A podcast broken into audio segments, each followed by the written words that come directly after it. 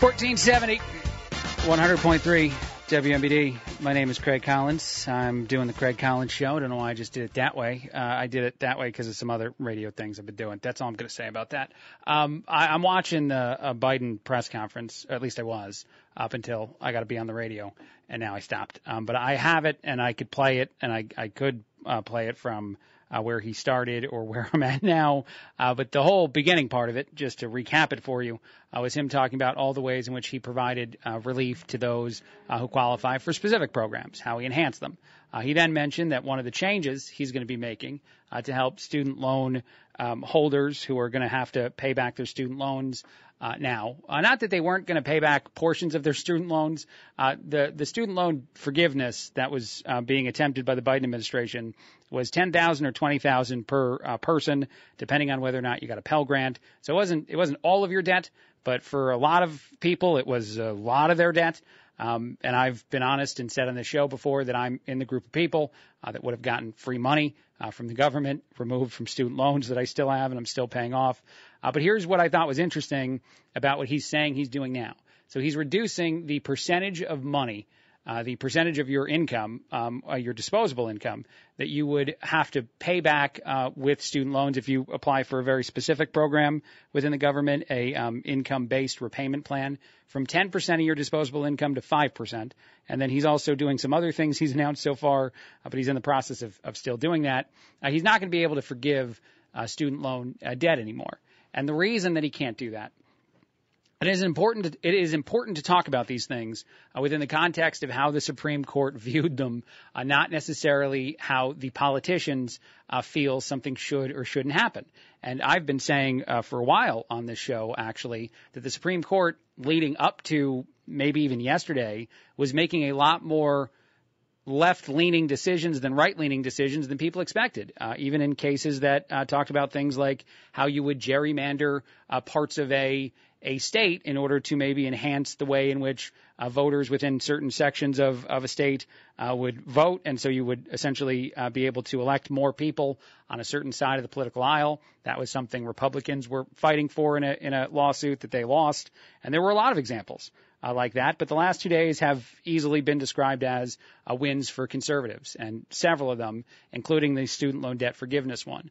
Uh, but what the Supreme Court said, and I'm once again reading these things, uh, mostly so you don't have to, I guess, at this point. Um, but what they said is out of the six states that sued and said that they were being damaged by student loan debt forgiveness, only one state, Missouri, had a unique scenario in which they actually were going to lose money. Uh, the uh, program that actually uh, works to collect those funds is a nonprofit government corporation created by Missouri uh, that participates in the student loan market. An estimated $44 million a year in fees were going to be removed from that organization and thus the government of Missouri's bottom line. So the fact that they were able to demonstrate harm directly to them, the state of Missouri, uh, through the unique connection to a program that collects fees on student loan uh, debt, even though that organization, I will say, in all honesty, I didn't want to be a part of it. Uh, the organization or the people in charge said, hey, uh, you can't lump us in. Uh, they even addressed that in the ruling in the Supreme Court by saying that it didn't matter, uh, that Missouri could demonstrate harm directly to itself, uh, necessary a direct, necessarily a direct injury to Missouri itself is the way that it's phrased, uh, meaning that they could participate themselves in the lawsuit, and thus uh, the Supreme Court was capable of deciding whether or not Biden had the legal authority to mass forgive millions and millions of dollars of student loan debt. And this should be the part that's not surprising to a lot of people. Uh, even um, the liberal judges who chose to go the other way and say this was legal, is the Supreme Court decided that was not legal. That you, you can't do that. That the Congress is supposed to be involved. Uh, they're the they have the power of the purse um, and so, did this uniquely hurt me as a person? Yeah. Do I actually, when I read through it, think it's the right decision as far as um, the the legalese all written in here goes? Also, yes. And the thing that I think is interesting, and I mean this very specific to student loan debt, not necessarily to the decision about affirmative action or any of the decisions uh, recently, Biden's saying that he was going to forgive $10,000 per student and $20,000 for anyone with a Pell Grant, and that's just federal loans. This isn't if you had uh, private loans, was in and of itself uh, bold, was in and of itself um, a fairly extreme action in the world of, of, of um, executive orders uh, that you would try to go down the path of, or saying, "Hey, we can do this with these rules here." So when it gets taken away, and you see a lot of people, a lot of news organizations react by saying how ridiculously unfair it is uh, that this thing happened, that this thing was was pulled uh, from students. You don't remember, it seems, you being those uh, media outlets, that the move itself was considered risky and bold and immediately likely to be challenged in court. I'm not trying to pat myself on the back here. It's not really a time to, to do those sort of things. But I do remember when student loan debt forgiveness was first announced, I believe that I said on this very radio show, however long ago that was, it feels like a while ago, that it would wind up getting challenged in court. And at that point, I kind of thought it would lose until I actually learned as slightly more as I know now about the legal system. Still in no way, shape, or form going to pretend to be an expert on the show with you, and, and found that legal standing was going to be the big argument here. So if you're someone that would have had student loans forgiven, 10,000, 20,000, and I got a Pell Grant, uh, which means when I went to college, uh, we didn't have a lot of money. So they gave me extra money and they gave me that money for free. That's what a grant is, not a loan. Uh, I would have got $20,000 of student loan debt forgiveness just wiped out of uh, the thing that I log. I would have got the, the full amount. They would have given me all the stuff as far as uh, those things go. I understand the disappointment on a personal level of being like, man, I wanted free money and I didn't get free money. But I will tell you, all of the people, any of the people, if anyone is listening that's in that bucket, if you actually go through and read the legal challenge, the legal reason for the decision, and don't convince yourself beforehand that this is entirely a political position by justices that believe one set of politics and justices that believe another. Not saying they aren't politically, you know, on their sides of the aisle. I, I easily admit that, and it is a 6-3 vote. But if you actually read it, there, there is an argument here that makes sense, even to me someone who's not an expert in saying that Missouri was going to lose millions of dollars a year in fees and whether you care or not about Missouri losing money in fees or you don't want to give money to the government, that part doesn't matter as far as the legal system goes. They they can um, demonstrate something like that and then decide that a, a action like forgiving student loans alone, and the reason, and we all know this to be true, I don't have to tell you this, that Biden didn't go through Congress and recommend something that he hoped that people would pass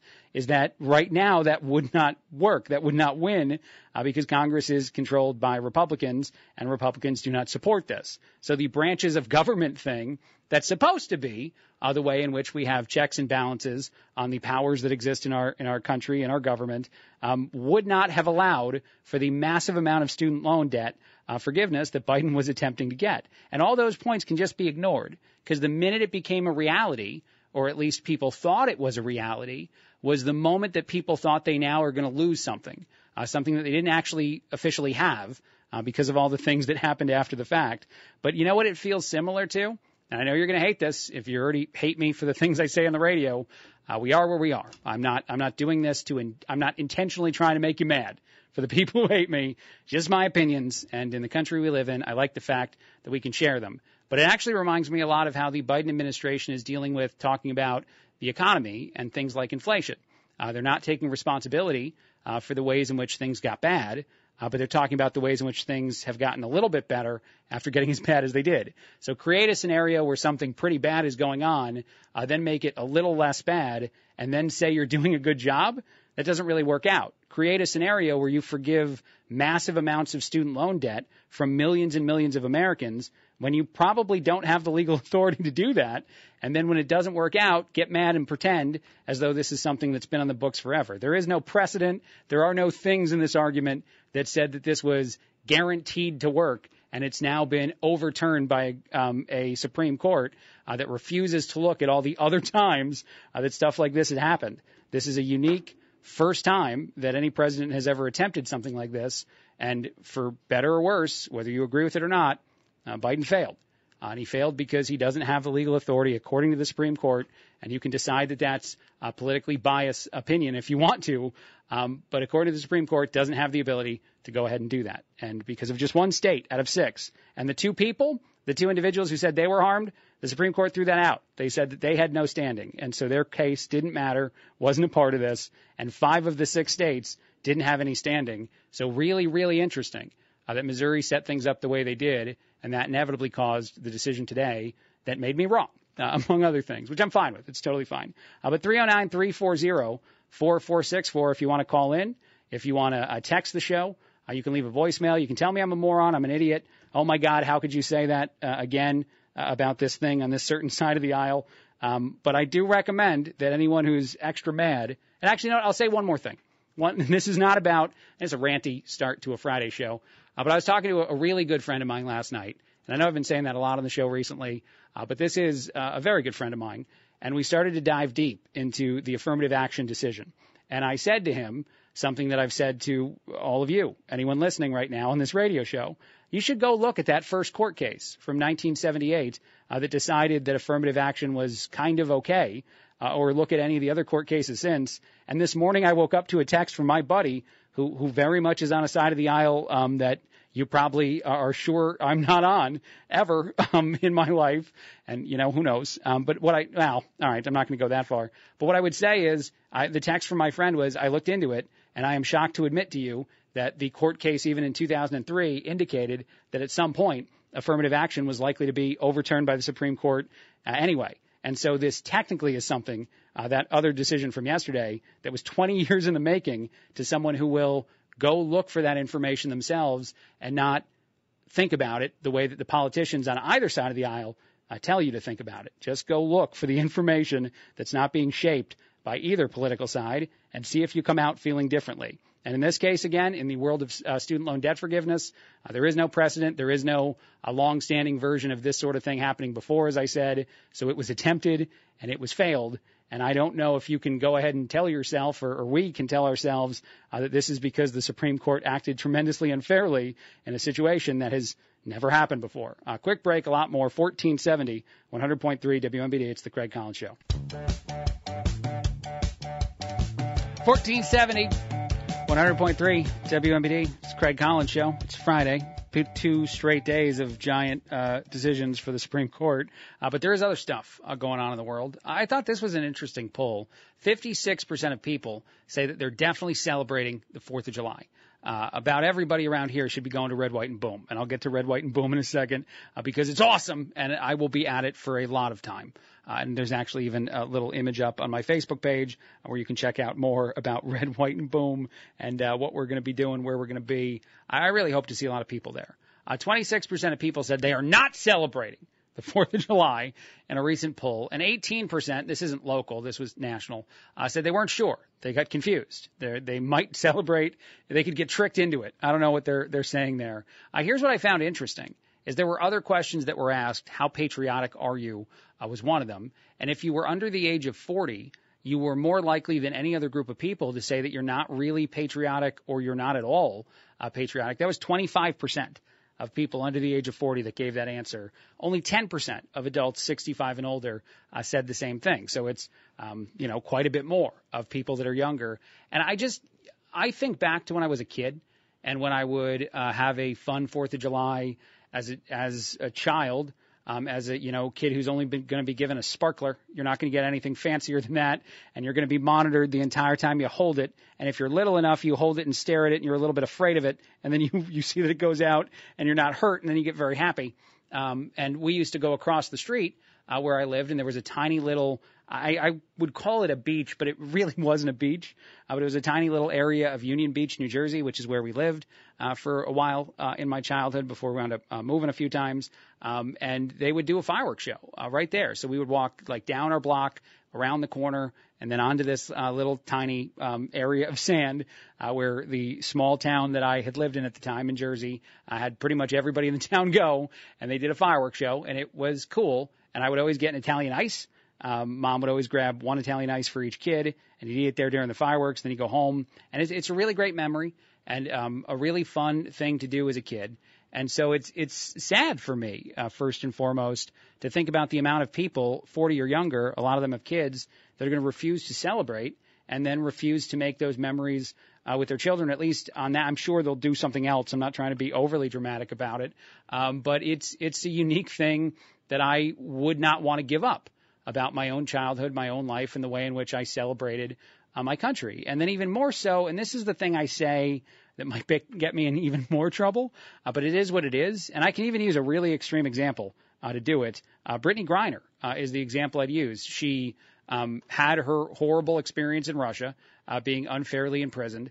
Uh, she wound up uh, getting out of prison because we sent a a literal merchant of death, uh, which is what we called the guy, what they called the guy in news, um, uh, back to Russia in order to get Brittney Griner out. And the only reason I bring her up in the context of this situation is someone who had been very critical of the United States as a professional athlete, uh, said that uh, being returned to the United States after the experience she had in Russia uh, made her appreciate uh, the country in which she lives, the country in which she's from, uh, differently. There was a, a quote all about it, shared a lot of places. Um, I think, um, you know, in some ways people uh, thought that it's um, um, something she should have felt before uh, going through what she went through. And again, that's a very extreme example. Uh, but even in the ways in which I've talked about my, my wife and her life in Mexico, or even her family right now in Mexico, and how scared she is uh, for their safety a, a lot because they live in a small town about an hour away from a bigger city, and there is a uniquely bad uh, criminal presence uh, in her town right now. And you might think I'm making that up to be convenient on the radio, which how dare you, in all honesty, to to think that I would lie about the safety of my wife's uh, family is insane. Uh, but anyone who knows that that is definitely not what's happening uh, should appreciate that you do, if you go other places in this world, uh, get a different understanding of what is good and bad about the country in which you live and the country in which you're from. It's not something everybody needs needs, but it's something that some people seem to need really bad. And even other countries you could go to that, that say would have uh, uniquely good experiences for you, uh, there's still negatives, uh, tremendous negatives uh, to many, many of the places uh, that Americans would say, quote unquote, prefer to live in uh, that is not the United States. And if you don't want to be here, um, I think the way I've heard it from people is the door's open. Feel free. Uh, but it's just interesting to me that these things are so closely tied together. The political divide, uh, the political arguments, the student loan debt forgiveness um, failing today or whatever, and then people's basic sense of pride uh, for the country in which they're from and the things that are good about life here in the United States uh, that are immediately taken for granted by anyone that wants to have a conversation about the things that they do or don't like uh, that are going on that are, are very, very different uh, than the things that are going on that are good or bad in a lot of other places in the world. And I think that's the biggest reason, if anything else, uh, the biggest way to convince anybody uh, that celebrating this country is something that shouldn't be as hard as it is for 25% of people under the age of 40. It just doesn't make sense to me at all. All right, uh, we're going to take a break. Uh, after the break, we're going to talk about Daisy Dukes. Uh, there is a very skimpy jean short uh, that's dividing Twitter and going viral and seems tremendously uncomfortable. And beyond that, even very um, uh, warm uh, for the uh, seasons we're in now. But that's just one of several things. Uh, call it a palate cleanser, if you will. Uh, we will also talk about some of the news of the day, too.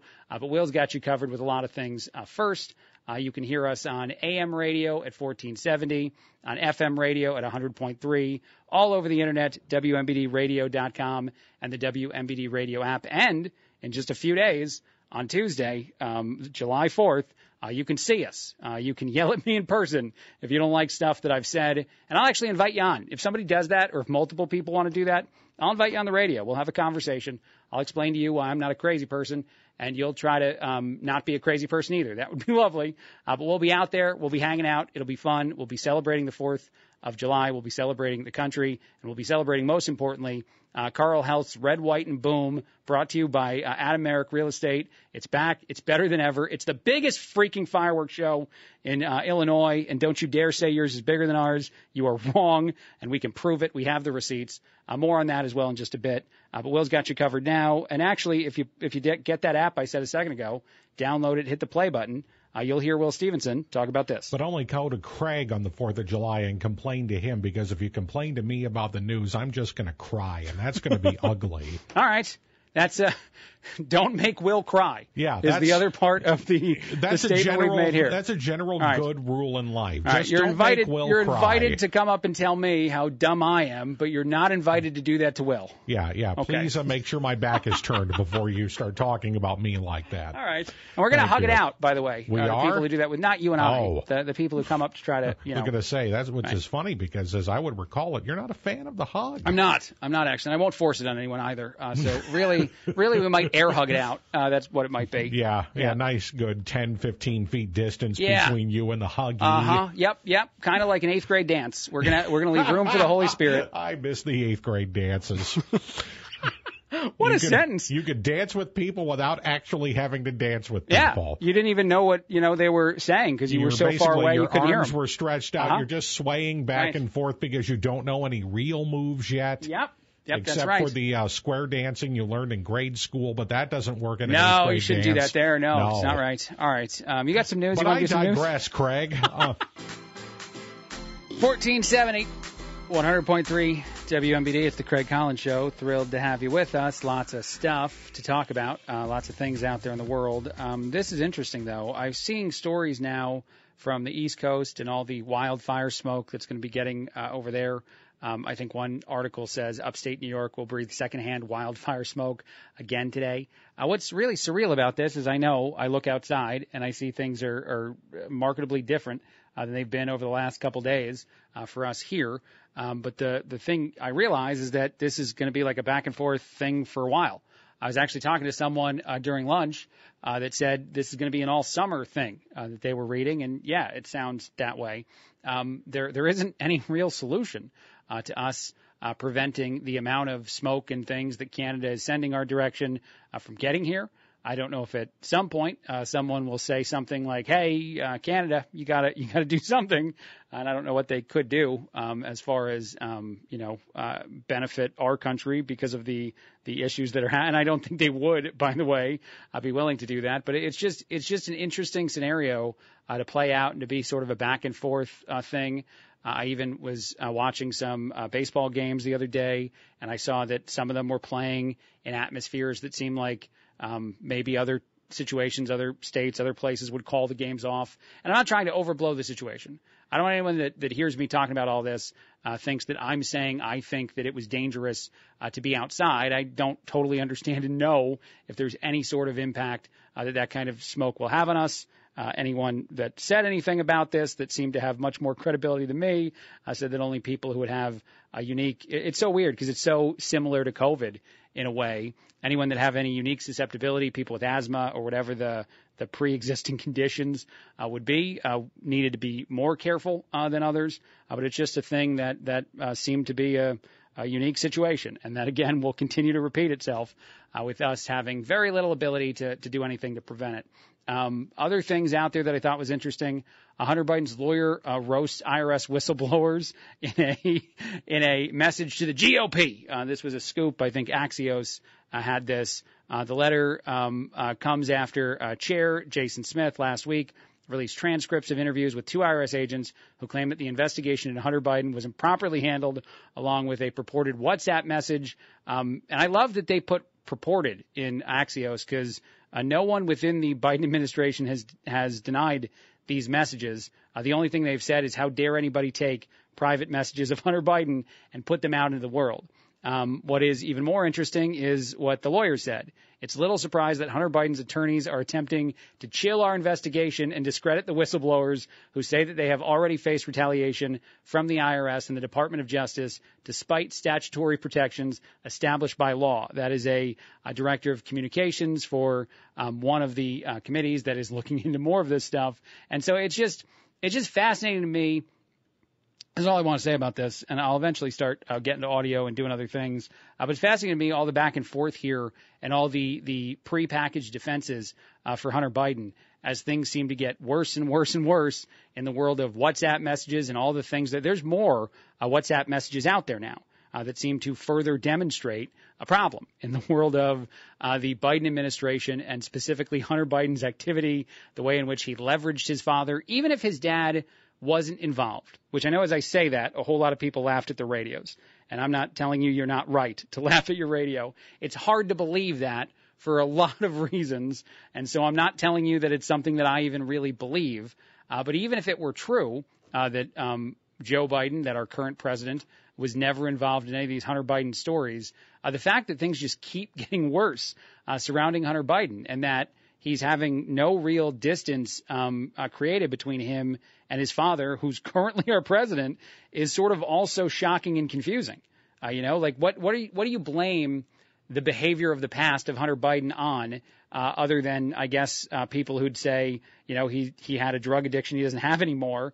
Uh, but there's a lot of messages sent that don't seem like a guy uh, that's incapable of of behaving like a, a person who's you know not impacted by things like that in the moment uh, when saying and doing certain things, um, and that he could be a totally different person today. If Hunter Biden leveraged um, the non-existent political position of his former vice president father and not yet presidential father, what is the likelihood that this individual is still doing this right now in some way, shape, or form, even if it's not connected to, and that I know again, I'm sort of creating this argument uh, with an intention, with a purpose, and yet Biden, uh, Hunter Biden is invited to state dinners. He's invited to anything that uh, Pop is going to, and it seems like this is a person that shouldn't be in those rooms easily. And if it were any other politician, and everybody hates the whataboutisms, any other politician on the uh, conservative side of the aisle, uh, there would be outroar every time this family member were brought to something where they would have access to someone uh, that they would potentially use in some sort of uh, um, inappropriate way and leverage dad's position as the president in an inappropriate way. And that I'm not even saying anything that's really extreme in that take, in saying that Hunter Biden is likely to continue to take advantage of the position his father is in. So don't put him in rooms he shouldn't be in. Uh, and yet that's that's even still happening. So there's literally no reaction uh, from the Biden administration, from the Biden family, or from Democrats in general to just how damaging all of the different Hunter Biden stories have been. And that should confuse you. That should make you wonder why they're not even willing to do anything in the world of taking Hunter Biden out of those rooms, because uh, that is the bare minimum reaction to this. All right, before I take a break, I do want to tell you a little bit more about Red, White, and Boom. Uh, we will be broadcasting starting at 5 o'clock uh, there. There's going to be a bunch of guests. Uh, you'll hear from the other radio stations. Uh, you'll hear from uh, people that work here at this station. You'll hear from Will Stevenson uh, easily because he'll be there for several hours with me. Uh, we'll be broadcasting right off to the right of the um, the clock tower out there, um, and actually technically where the Spirit of Peoria used to be. So it's the Spirit of Peoria Max broadcast in a way. Uh, but the fireworks show is going to be amazing. Uh, we have a crap ton of fireworks, the most of anybody. Uh, it's probably not um, officially uh, stated as a crap ton of fireworks. Uh, the most of anybody in the state, though, it is the biggest firework display uh, in Illinois. Uh, no one else can claim that. We have the receipts. We know all the data. And even more importantly than that, it's a ridiculous process to put all this together. Uh, the show lasts about 30 minutes, and you will walk away thinking that you just saw something uh, that you'll probably never see again. And then we'll do even more next year because uh, each year we keep making this thing even bigger and better. Uh, so go on the 4th of July. The fireworks start at 9. As I said, the broadcast uh, for us, uh, live from the riverfront, starts at 5 o'clock. All right, quick break, a lot more. 1470, 100.3 WMBD. It's the Craig Collins Show. 1470, 100.3 WMBD. It's the Craig Collins Show. Uh, this is some of my favorite audio I've ever uh, heard, or at least in a while heard.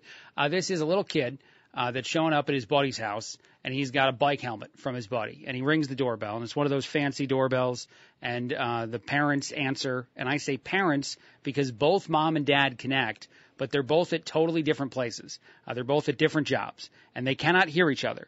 So mom, for this uh, kid's friend, uh, doesn't know that dad, for this kid's friend, is also on this call. And they're both giving this little kid who's just trying to return a bike helmet to his buddy uh, different advice on how exactly to return the helmet. And it is amazing. The video is even more um, incredible or adorable or whatever you want to say because the kid's like deer in headlights. He's like, I don't know. I don't know what to do here, people. Uh, but here, just listen to what it sounds like when two adults are telling a little kid to do exactly the opposite thing. Hey, buddy. Sorry, Jade is not here today. Well, he left his helmet. Okay, can you just leave it there at the door? Hey, don't leave it there. Just take it Thank home you, with you. And then Have a good um, day. when we get home tonight, um, I'll send him over and he can play with y'all and you can get it to him then, okay? Yeah, 'cause I don't want So I somebody bring else it back to home steal it. No, you can know just leave it there at the door. it. I can have him play with you later and you Oh, can give it to him then, okay? Uh, So I'm leaving it here. Yeah. no, don't fine. leave it there. Take it home with you. Thank you. so I, I I don't want anybody to steal it. I don't know what to do. Now you can just leave it there, buddy. I don't know what to leave do. it at the front I'll door. get it from you later, okay? He, he's doing all this stuff. He's putting it down. He's picking it up. He's putting it down. He's looking the other direction. He's like, I don't, this is the most confusing thing I've ever been in in my life. And yeah, I don't know what to do. I would have just run, I think. I don't think I would have kept the helmet. I would have left the helmet. I wouldn't have even put it in whatever corner of their porch they're telling me to put it in. And I would have just full on bolted from that situation. I probably wouldn't have even hung out with that friend for a few days. I'd be like, I need a week, man. I don't know what happened here, but I love it. I love that technology is what it is, and people who invent uh, fancy technology don't think about like unique scenarios that probably are even unlikely to occur. But I think one thing that they need to change in whatever the doorbell is that did this is you hear each other. If you both connect at the same time, you hear what the other person is saying. On the off chance you're saying different stuff uh, to someone in front of your door, especially if that someone is a kid. I love that audio a lot. I, I love it because uh, no more challenging situation. I will confront that young man for several more years of his life. And I, I don't know how it ended. I actually have no idea what he wound up doing. Uh, other things out there, I thought this was pretty funny. Uh, there is a website, a website that typically sells a lot of um, uh, fancier clothing to, to women uh, that is selling a unique product and it's uh, selling it to guys. They're calling them Daisy Dudes. They are essentially Daisy Dukes. Uh, for uh, guys. Uh, they are 10.99. Uh, they're a fast fashion behemoth, is what they're calling uh, the trim denim shorts. I think there's a lot of reasons that this would be an uncomfortable move for a guy. Um, uh, very much so. A lot of a lot of reasons, and uh, the popularity of this item I can't assess because people are sharing it all over social media, uh, all over Twitter. Uh, some are, are uh, thrilled uh, to see it. Many, many more are laughing at it, and some are just worried because it's it's hot. It's the summer season. Exactly how that's going to wind up working out for anyone that chooses to wear it. But I didn't know there were ever going to be Daisy Dudes, and I didn't I didn't know that they were going to be all over uh, the news feed on the on Twitter, on the social media, and uh, I'm not doing well for it. Uh, there's a story in the New York Post, uh, by the way. That's how I wound up finding out about this. Uh, they are not ads tailored to me. Uh, this is not something that Twitter thinks I want in any way. I don't want want to make sure people know that. I just go to the New York Post a lot. Uh, other stories that I saw out that I thought were kind of uh, interesting, and this one is really uh, more for my wife, and she'll be on in about half an hour or so uh, with her word of the day. Uh, but Hurricane Beatrice has formed off of Mexico's coast. It has strong winds, heavy rains. It is rapidly intensifying. It is something that they're worrying about there. Uh, but Betty's name is Beatrice, so she has Hurricane Beatrice now as a thing. I don't know if there's ever been like a Hurricane Craig. I, I don't. I don't think that there has been. Um, if there has been, I don't know much about it. Tropical storm Craig tracker. That's that's interesting. Uh, has there ever been a hurricane named Craig? Uh, Google, tell me out. Uh, yeah, it was, and it flattened. Um, um, uh, it has Hurricane Craig has flattened North America. What is this? I don't know anything about this. Is this a real thing? Uh, someone call in. Was Hurricane Craig bad? Uh, the whole thing uh, I wanted to say uh, just quickly about it is it's a weird it's a weird feeling. But I imagine when you find out that a hurricane is named after you, you want even more for it to be harmless. Like you always want them to be harmless. No one wants people to get hurt. But I think there's a unique selfishness in finding out that there's hurricanes or things named uh, that share your name, and you're like, man, I really hope that one's not bad. I really hope that no one talks about that one uh, for a long time. So I just thought about that immediately when I saw that story, and uh, I will ask Betty in about half an hour uh, what she thinks of, of. She'll probably tell me the very sweet Betty thing uh, that she'd like all hurricanes to not be bad, and she won't care that it's named after. But we'll find out. That's my guess. Uh, we'll see in about uh, 35, 40 minutes. I saw this story and I thought it was uh, odd um, and just more palate cleanser topics. Louis Vuitton recently sold a handbag uh, for $63,000. Uh, the thing about this handbag that's unique is it's the size of a grain of salt, or even smaller than it. So it literally has to be looked at with a microscope in order to tell that it's anything other than a speck uh, that you found. I don't know. I don't even know where you'd find it. I don't even think you would find it if you weren't trying very hard to look for it. A company named Mischief uh, that spells the name of their company MSC. Uh, HF uh, to cause mischief with the spelling of that uh, name and then to annoy me a lot. I helped create this product. Uh, they've recently sold other things like backward shoes and a box of cereal with one giant Froot Loop in it. So they're just dumb. Mischief is just a dumb company. Uh, it's just people that want to make dumb things for dumb reasons. I'm being very mean to them and just just live the life of hey, who wants a a cereal box with one giant Froot Loop in it? Uh, someone who shops at Mischief. Uh, they made this with a 3D printer. It's most, it's so small, as I said, you can't even really see it with the naked eye, uh, less than 0.3, 0.03 inches. Uh, it's small enough to th- fit through the eye of a needle. Uh, it is just a dumb uh, thing to purchase. I mean, do whatever you want with your money. I'm not going to tell you how to spend it. Uh, but seriously, having something that's that tiny, that that I don't think I would be impressed. If someone showed that to me, I think I would the entire time I'm trying to look at it. Like it's way worse than sharing your vacation photos uh, with someone. Uh, sharing the really, really tiny Louis Vuitton bag you bought for a ridiculous amount of money just feels uh, like something I would want, I would not want to be any part of. And yet it would probably take way too long uh, for them to stop talking about it uh, the next time I saw someone who bought this thing. But you do you. Uh, you go whatever road you want. Uh, I love this. Uh, this is a poll of um, a bunch of different people uh, that you're likely to encounter if you're going to any cor- sort of cookout uh, for the 4th of July, any sort of big gathering of people. Uh, number one on the list, uh, the number one thing that a lot of people say they see at all these kind of parties is someone who piles all their food on the plate to only get up and do it once. 28% of people, according to the same poll, are uh, food pilers. Uh, they pile up on one plate, they do just a mountain of food, and they sit down and they're done. And uh, if you watch them do it, you might feel a little uncomfortable, uh, but then it's over, and then they don't have to do any more uh, getting up and sitting back down. Uh, number two on this is the person who gets their food delivered to them without getting up. I will tell you, in Mexico, this is most people, um, at least with my wife's family. Um, almost all of the men uh, just sit down and wait at the table, and the woman in their life uh, delivers them their food. The exception to the rule uh, when me and uh, when my wife and I go to Mexico is is me. I will get up and get Betty stuff, and I'll put it on her, um, you know, the table, and I'll get my own things and put them on the table. And I I, I don't think that it's really intended to be um, a tremendously serious thing. But Betty's father looks at me with a, a certain level of disappointment every time I do it. I'm just like, it's culture. Culture is different. Um, I wouldn't hate sitting down. And Betty sometimes does it. I shouldn't say it's all the time. Uh, there's sometimes where she feels like um, her dad, uh, her father, Aurelio, is disappointed enough that she gets up and gets my food for me. But I do this. Uh, some people receive this. It's very nice. It's a very good thing. Uh, the drinker who keeps asking if anybody else needs another beer is another person you'll encounter at the uh, cookout. Uh, the person who will definitely drop food on the ground, maybe feed it to the dogs, maybe feed it to themselves. Uh, that's the thing. What's wrong with vacation photos? That's what someone just texted me on uh, my text message 309 340 4464. And now they're sending me vacation photos. Nothing's wrong with like a couple, man. And I, I honestly, in the world we live in now, with social media, most people don't even thumb through them uh, the way that they used to when you take them back and print them off uh, when you go get your photos developed and then you'd hold them in your hand. And yes, I'm old enough to remember that and show them to people. We did this, we did this. Uh, but there's a moment where no one wants to be doing that still except the person that went on the vacation. And it happens way quicker than you want to admit, man. You know it, I know it, we all know it.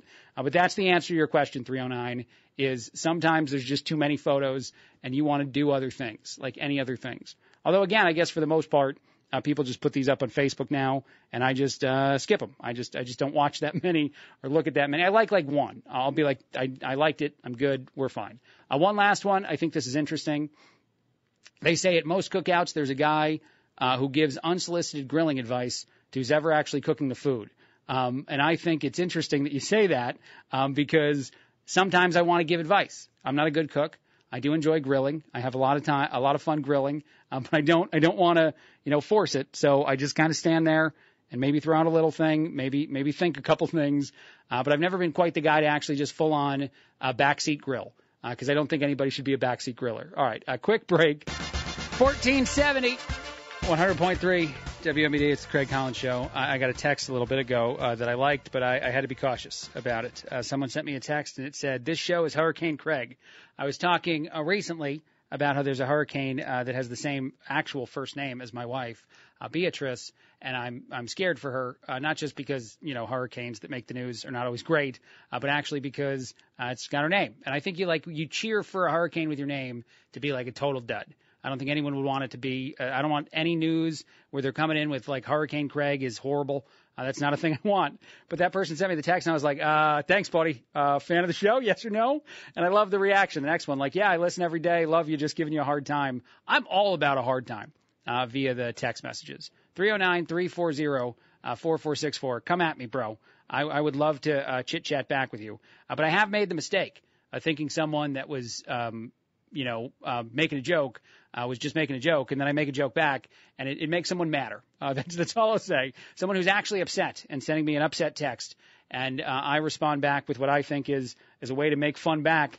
Uh, not always a good move, uh, but yet we're behind the screen of computers and, and phones and stuff, so I guess I'll be fine. Uh, but 309 340 4464 if you send me a text and and you're making a joke or not making a joke, I may joke back. That is just the warning uh, that's coming. Uh, 309 340 4464. Let's do some things in the world of our president and politics, and then we'll talk about other stuff too, because it's Friday and I'm sick of this. I, really am sick of it. Like, it truly, at the last couple of days, I know this isn't supposed to be part of the show.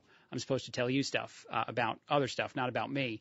Uh, but the last couple of days with the Supreme Court rulings and the people that are losing their minds, and there's a lot of people going crazy. There's a lot of things being said uh, all over social media. You know what? Actually, screw it. I, I want to say this one other thing. Um, I was it was a ranty Friday show. I can't stop myself. I was talking to a buddy of mine uh, last night that I, I very good friends with. Uh, we don't see eye to eye on a lot of politics. I've mentioned him already once in the show. Uh, but I was talking to him, and one of the things we wound up landing on was a talking point. Uh, he said a talking point to me about how you know our society is going backwards, and there's people in it that are that are you know um, being treated unfairly in this way or that way. It wasn't a racial thing for anyone that thinks that that's what we were talking about. We're both white dudes. It wasn't that. Uh, but anyway, I said where. Uh, my first reaction was where, and I wasn't trying to dis, dis uh, prove uh, that any sort of bad treatment of people exists in our society, and that some of that is unfair. Uh, it is, um, but it's not as prevalent as people would want other people to believe if you're talking about things in the world of politics. I even looked into it. Uh, the amount of hate crimes, and hate crimes is not specific to any one race. It's it's the totality of crimes that are hate related. They can be uh, based on religion. Uh, they can be based on sexual identity. It's it's anything. On the statistics from the FBI, uh, the Federal Bureau of Investigations, that has a problem sometimes uh, with accuracy and, and following up on things. So they're not exactly the most um, um, uh, valuable of organizations uh, all the time. Certainly, I think uh, some of the listeners out there now, but nonetheless, they compile this stuff. And I found that the amount of total hate crimes uh, the last year in which it was actually uh, put out there is is so low. It's like 10,000 total crimes that are de- determined to be hate crimes, and that's a lot of different stuff. But but total uh, in an entire year, it might sound like a lot, but that's in the the entire country. That's not specific to say the state of Illinois. That's not a lot of people that are victims, and a lot of it is actually crimes to property or or crimes against quote society, uh, not necessarily crimes against a person. Um, that's about 35% of them. So out of those 10,000 uh, people who were injured in some way, shape, or form by someone else uh, who did it for a reason that's that's hate related, is actually like 6,000 and I, again, I'm not trying to say that they're okay, uh, but my friend was saying it to me like this happens every day, all the time, all across America. And I even I dove even deeper, and this is so ranty, I can't help myself. Um, but 52.3% of hate crimes are against white people. 21.7% are against black people. 16.3% have race unknown as far as a, a factor. Uh, 11.4% were Hispanic or Latino, and 7.8% of crimes against someone uh, were a group of multiple ethnicities. So when you actually talk about the people who are are uh, the victims of these kind of things, it's a much more complicated conversation than we want to have. And again, that that feels more racial than I intended it to be, because uh, my friend and I weren't talking about race at all. But it just it was funny to me, and it was interesting to me because you, say this stuff and you hear uh, the president say certain stuff, and you envision a world in which we're all like at each other's throats physically in in public places uh, because of disagreements we have, and uh, that is not true. Um, for the most part, even if we don't uh, seem to be kumbayaing together uh, in the park after you know playing a game of of, of frisbee or something, uh, we are not um, uh, attacking each other uh, as often as, as some would say. All the attacking is going on online. It's all the internet. It's all people behind their computers uh, screaming things and I guess typing in all caps and threatening other people uh, that they're not in the same place as and will probably never be in the same place as. And we as a society is so preachy. I'm so sorry, uh, but it's where I'm going today. We we've at least some of us, I think, and I think older generations are less likely to do this. Uh, we forget that that's not real life. That none of that is real. And my favorite joke is the Dave Chappelle joke uh, when he was being canceled on Twitter, and he said Twitter's not a real place. Anyone that thinks that all this stuff going on is actually happening on the streets uh, because you're looking at it on social media, I mean, it's the same as when companies made decisions based on how people reacted on Twitter. Uh, to the things that they were doing, uh, they would fire people, or they would, you know, uh, change this or change that, And that was illogical because so few people uh, were actually on Twitter. Like out of the actual amount of people in our society, in our country, it wasn't everybody, and even less people were complaining. So it's just, it was fascinating to me, all of that, and talking to my buddy and getting him to admit that he was assuming uh, there was a lot more, you know, uh, craziness out there in the world that was tied to some of the social issues we talk about, and not just like areas of violence in our society, because those exist. Uh, we hear about that a lot. We hear about them uh, right here in in Peoria that we have um, violence that we're trying to get under control. So I'm not saying we're not a um, um, a society that doesn't see violence. It's not that. It's just again, it's so funny to to think about the way we interpret stuff now and how many people um, are tricked by uh, the understanding of the world that comes from what you're seeing on the internet because it's, it's not the real world. All right, I will play actual audio and I will stop preaching. Uh, this has uh, gotten way too out of hand. Uh, let's do this. Let's play the White House press secretary Karine Jean Pierre uh, making up a politician and a pretty sweet politician at that. I don't know who this person is, uh, but I'd like to know more about them. In his career, hi Ed. In his career, Ed has covered every president since Ronald Reagan, right? Not to age you, my friend. Who is Ronald Reagan? Who is that person? Is that person real?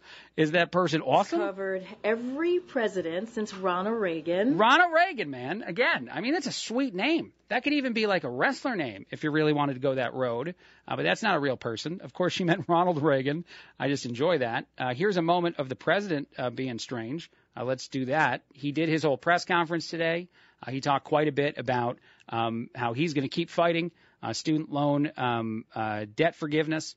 Uh, here's the problem uh, for anyone that's going to hope that Biden succeeds in that fight is he offered a lot of tools in his toolbox. Whenever this president and this administration starts talking about tools and a toolbox, uh, they are not going to do stuff. They usually say all options are on the table. Uh, all tools are in the box. We're thinking about all the tools. Uh, they're not the kind of people that take tools out and use them for very many things. So when you get to that world, not good is what winds up happening. Uh, but here's how he responded to something that had nothing to do with that as he's trying to walk out of the room, uh, someone was yelling at him about things like a, a, a report about Afghanistan, and he did not like that yelling. He came back at that. Mr. President, do you admit a failure in Afghanistan? Mistakes. There was a there was a report on Afghanistan withdrawal saying there was failure, mistakes. Do you admit there was mistakes during the withdrawal and before? No, no. All the evidence is coming back there. Remember what I said about Afghanistan? I said Al Qaeda would not be there. I said it wouldn't be there. I said we'd get help from the Taliban. What's happening now? What's going on? Read your press. Okay, hold on. Two things. Uh, first, it's weirder. It's always been weird to do the whisper thing and then go back into the regular speech thing. But it's weirder to do that when you're answering a question and walking back toward a podium. To me, that's a stranger move. Like if I were to answer a question in person to you, and instead of doing it in like a speech version, I went up and down in the inflection of my voice uh, to add emphasis to the things I'm saying uh, while answering your question. Uh, that's weirder. But the other thing I love, and this is because I work in audio, is isolating a portion of what Biden just said and telling you that this is basically him admitting he has no idea what's going on most of the time in his life. I mean, this is the perfect way uh, to summarize how Biden probably reacts, our current president, to most situations, at least the first 15 times people run through them with him. What's happening now? What's going on? Read your press. I was right. What's happening? What's going on? Where who? Where are we? Are we? Uh, is everything? I, I think I'm right. I think everything's fine. We'll be great. Uh, that I love that audio uh, so much. No matter how creepy the little whispering thing is. One last thing I wanted to play. Uh, and I know I, I talk about uh, things on this show, and I know that I offer opinion, and I know my opinion comes from a, a certain side, uh, for the most part, of the political aisle, and people might get mad at that or like that, depending on who you are and what you think, and that's fine. And I, I'm not exactly shying away from talking about uh, my political opinion on this show. I think it's the importance or the point of the show uh, as it exists. But but here's here's what I'm trying to say. I have audio of an Obama um, politician, uh, an economist um, that said for quite some time that the Biden student loan debt thing was a bad idea. And this, I think, was on CNBC. uh, where this question is being lobbed about how maybe you liked the student loan debt forgiveness the way it was built before, and now you're not really a fan of it or something. It was it was an all over the place uh, kind of version of a question. Um, and I'll just play a little bit of it. But he immediately comes back with, "Nah, I thought it was a terrible idea for a bunch of reasons. I was not a fan of it." So anyone, I just want to say this to anyone that that wants to tune me out. Uh, put your fingers in your ears when I talk because you think I'm on a side of the aisle that you're not on, and how dare I uh, say stuff and think things that you don't say and think. I like to prop up some of my conversations uh, with stuff being said on that other side of the aisle that whoops a daisy seems to agree with me. No, initially you were in favor and kind of excited about the idea and the prospect of this. What what went wrong? What happened? Oh no, but I, I've been critical of student loan debt relief um, for the last two years, but the plan came in, frankly, much worse than I expected. Um, it was supposed to be about $250 billion. I thought that was a bad idea. I expressed that. Instead, it's probably about $500 billion. And at this point in our economy, we really don't need to be adding $500 billion of deficit spending. Oh my God, the hot take from this man. What is Jason Furman saying, an economist for Obama? How dare he uh, say that it's a bad time to spend this much money, that that would not have been good for us, uh, that anybody who got ten to twenty thousand dollars in student loan debt relief that you would have been paying back for the never the next however many years it would have taken to pay that back may wind up being stuff that that you pay back other ways as the cost of things continue to rise. All right, I'm adding some thoughts out of what he's saying there, uh, but for the most part, I just I love that. He's like, no, I've always been against this. I've always thought this was a real bad idea for reasons that have nothing to do with the legality of them. Uh, but darn it, I guess uh, Obama is attached to me because I worked for him, and so everybody assumes I think the other thing because that's how we are right now.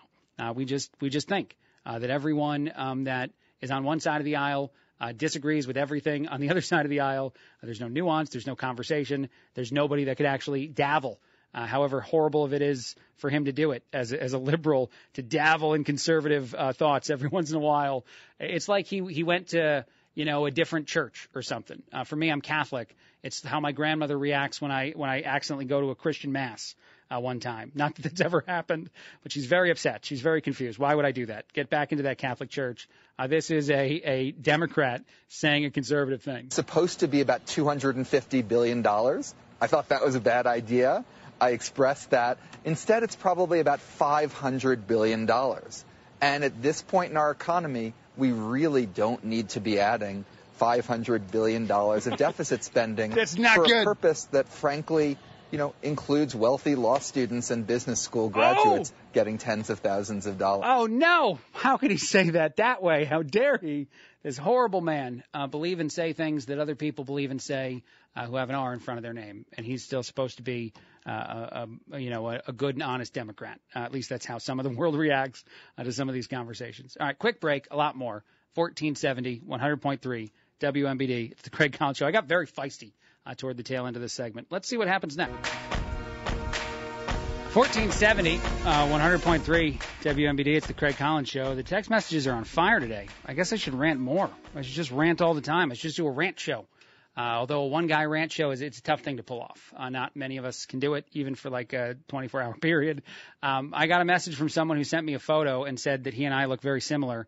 Uh, and I admit it's true. There, I see a lot of the stuff. We got the beard thing going. We both rock the glasses. We both do the hat thing. Uh, I don't know if this is actually a picture of you or a picture you pulled off the internet because it looks like a guy that's alone in a plane, uh, which is a sweet move. If you also have a private plane, sir, who thinks you look like me, tell me where the plane is parked, please. Let me see if I can try to get on it, and don't mind me if I borrow it from time to time. Uh, but that's that's awesome. And then also just a, a bunch of other messages uh, from people. Uh, one guy, my favorite one of other messages I got, that said, "Hey, that last piece of audio you played that did not sound like Barack Obama." I did not say it was Barack Obama. And if I was going for like a fake Obama, and, and this uh, texter and I have now agreed, and thank you for finding it funny, um, I would definitely pick a better Obama impersonator uh, than the economist for uh, Barack Obama, uh, Jason uh, Furman, uh, who sounds nothing like Barack Obama. That, that's, a, that's a tough road to go in that world. All right, one other quick thing. I do think this is interesting, and then I'll get back to other sillier stuff.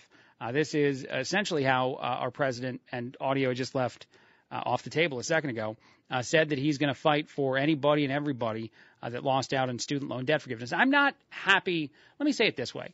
I'm not happy about uh, the failure of student loan debt forgiveness. I'm not celebrating it. I don't want people on the air to think like I'm I'm doing a dance because I just lost twenty thousand bucks, man.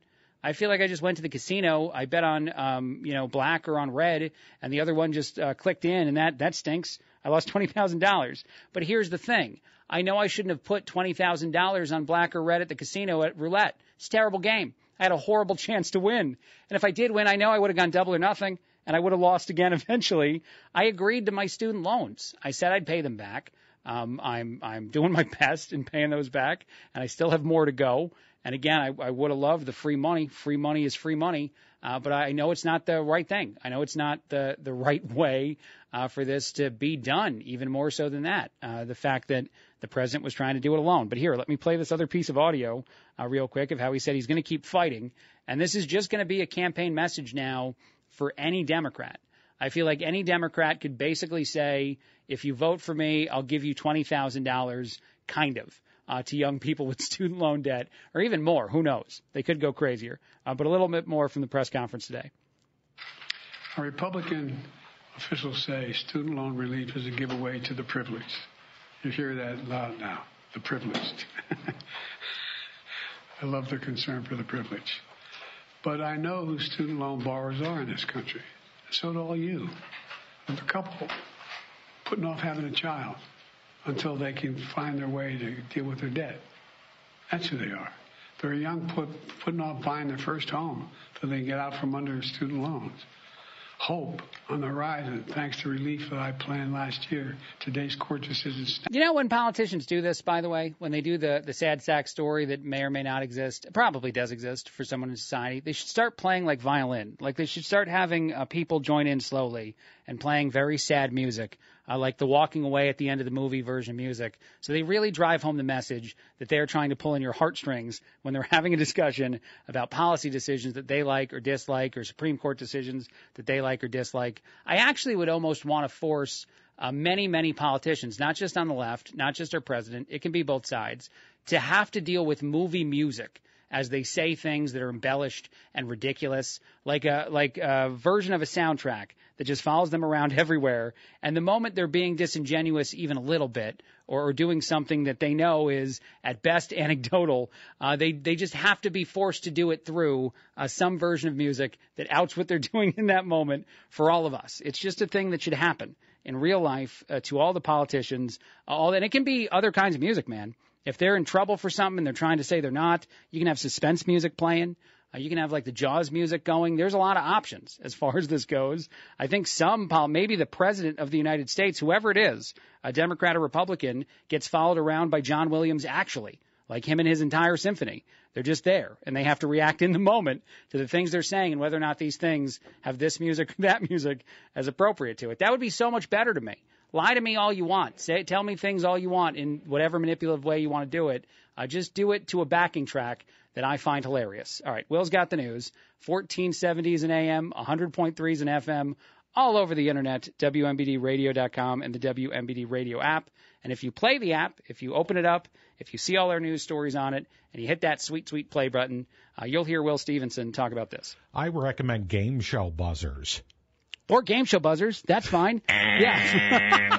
oh, that would make me happy. And we're out of time. Sorry. Yeah, no, or like the, you know, the, uh, the what's the game where you play doctor? You got like the um, Operation? Operate. Thank you. If they had the Operation Buzz, just hit each politician who lied. Yeah, and that gives you just a tiny bit of a shock. Just a little too. one, So yeah. you, you, you, Oh. maybe you've learned your lesson. Maybe you still can't get the Right. funny bone out of the elbow. Maybe you I can't do it. Right. And it's it's anytime you lie, anytime you embellish, anytime you do anything that we think is somebody's got a little button there and you just shock them a little tiny bit every time. Yeah, I don't think uh, I don't think comical music will really bring the point across. I would love it though. Me. I would enjoy it Oh, though. I'm sure so- you would. Yeah. A lot of what I But- talk about on the show is just selfish. It's just for me. Well, uh, how about you do some news?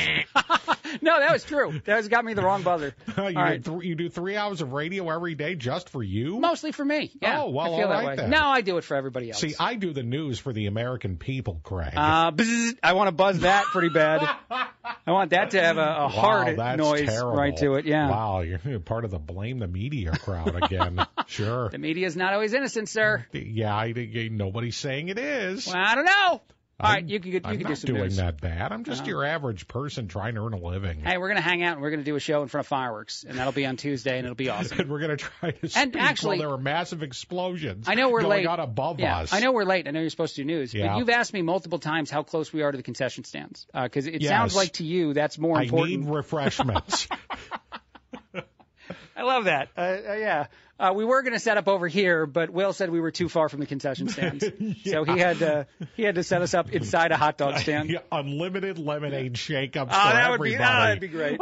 I'm I'm good with that. Although I, I probably have a diabetic coma, Oh, but fine. you know I'll go out happy. Hey, what go out, go out on air. That's- That's always the way to do it. We can promote that. yeah, isn't that the uh, radio tradition? You know, we just keep working until we Yep. die. Yep. If you're if you're if you're gonna um, bite the dust, at least do it in a way that we can promote on the radio. Yeah, exactly. You're you welcome, know, sir. I, I, I'm only here to help. We're only even three minutes after I'm dead. We're only three minutes late to the news. Do you want three to do something? minutes. Oh my God! record, world record. Ah, All right, I'll do oh, it. there we go. 1470, 100.3 WMBD. It's the Craig Collins Show. That's the wife, Betty. Uh, she's or Beatrice. How do you say it? Uh, you say it correctly. Say it the right way that I'm not saying it.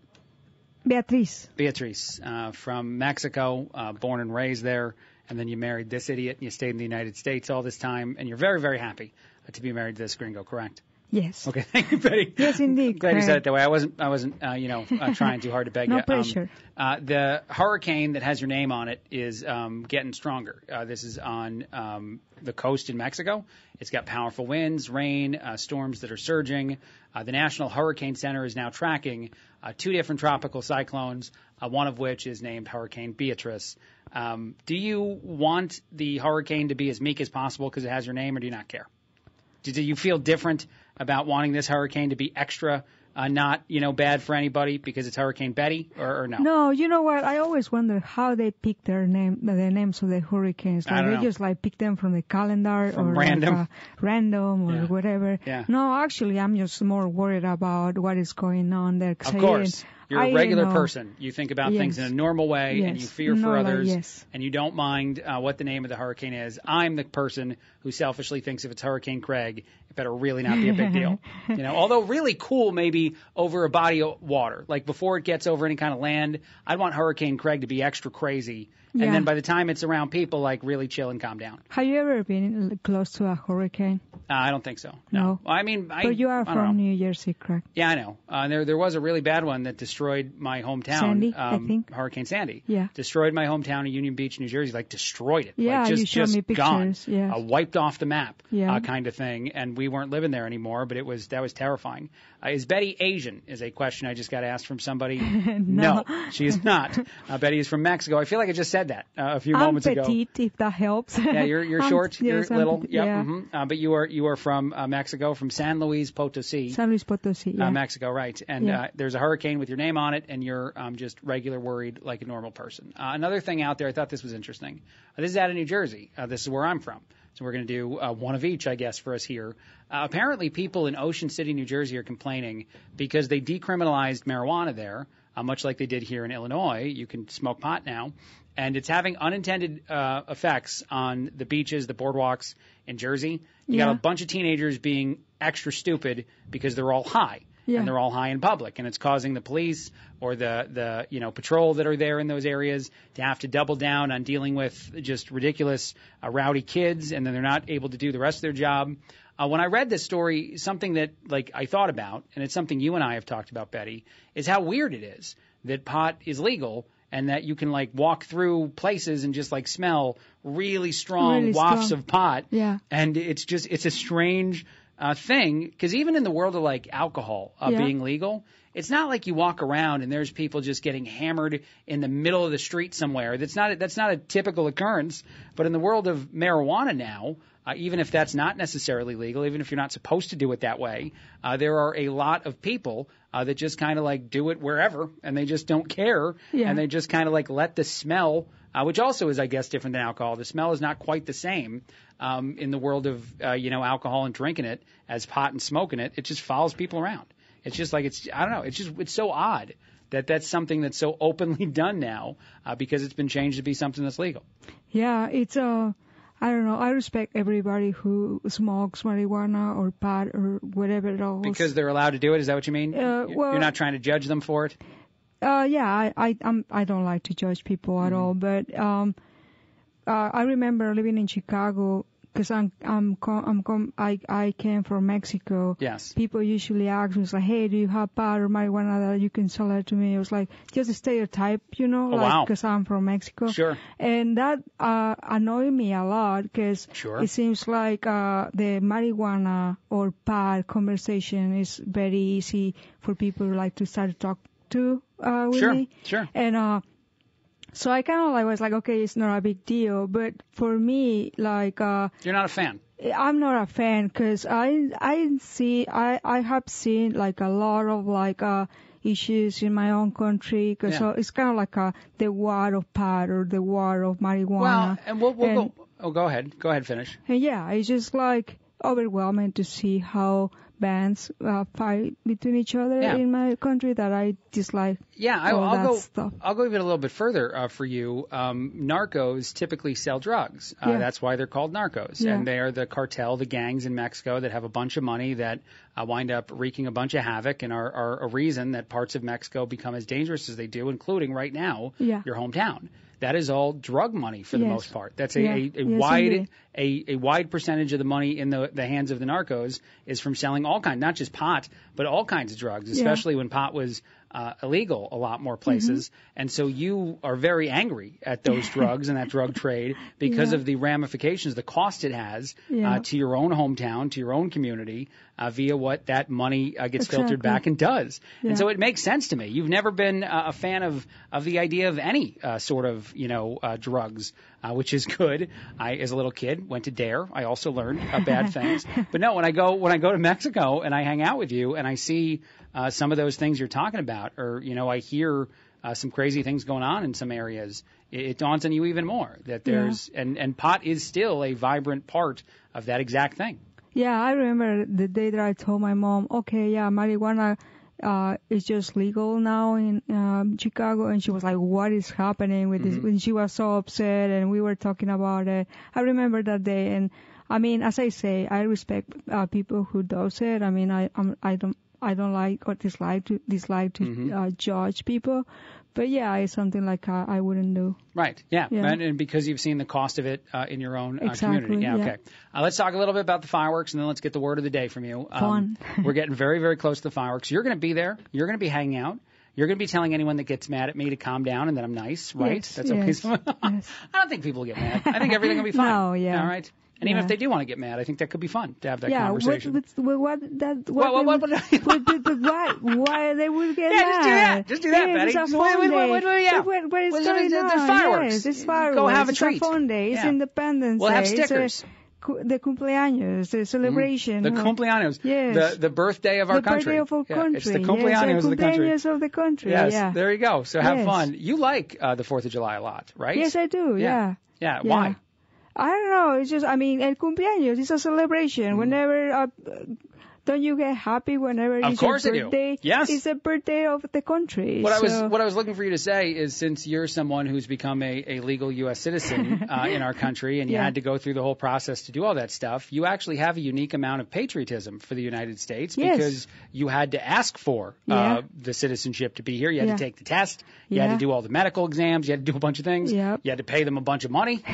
The government. You had to give them checks and, And we- and savings. we got our own celebration and we stand up Yes. and it was pretty fun. Yeah. Yes. Yeah. Um, and after all those things uh, that went on, uh, they said that you are a U.S. citizen now, and you're very proud of that. And so on the 4th of July, you have a lot of fun. You enjoy the Yes, day. Yes, I remember the Cool. first year that I celebrate uh, 4th of July as, as a citizen, and I was like, yes, that's pretty fun. yeah, you feel like more of the group. Yeah. More of the party. Yeah. Oh, cool. Well, that's happening on Tuesday. Uh, the fireworks themselves fire off at around 9 o'clock.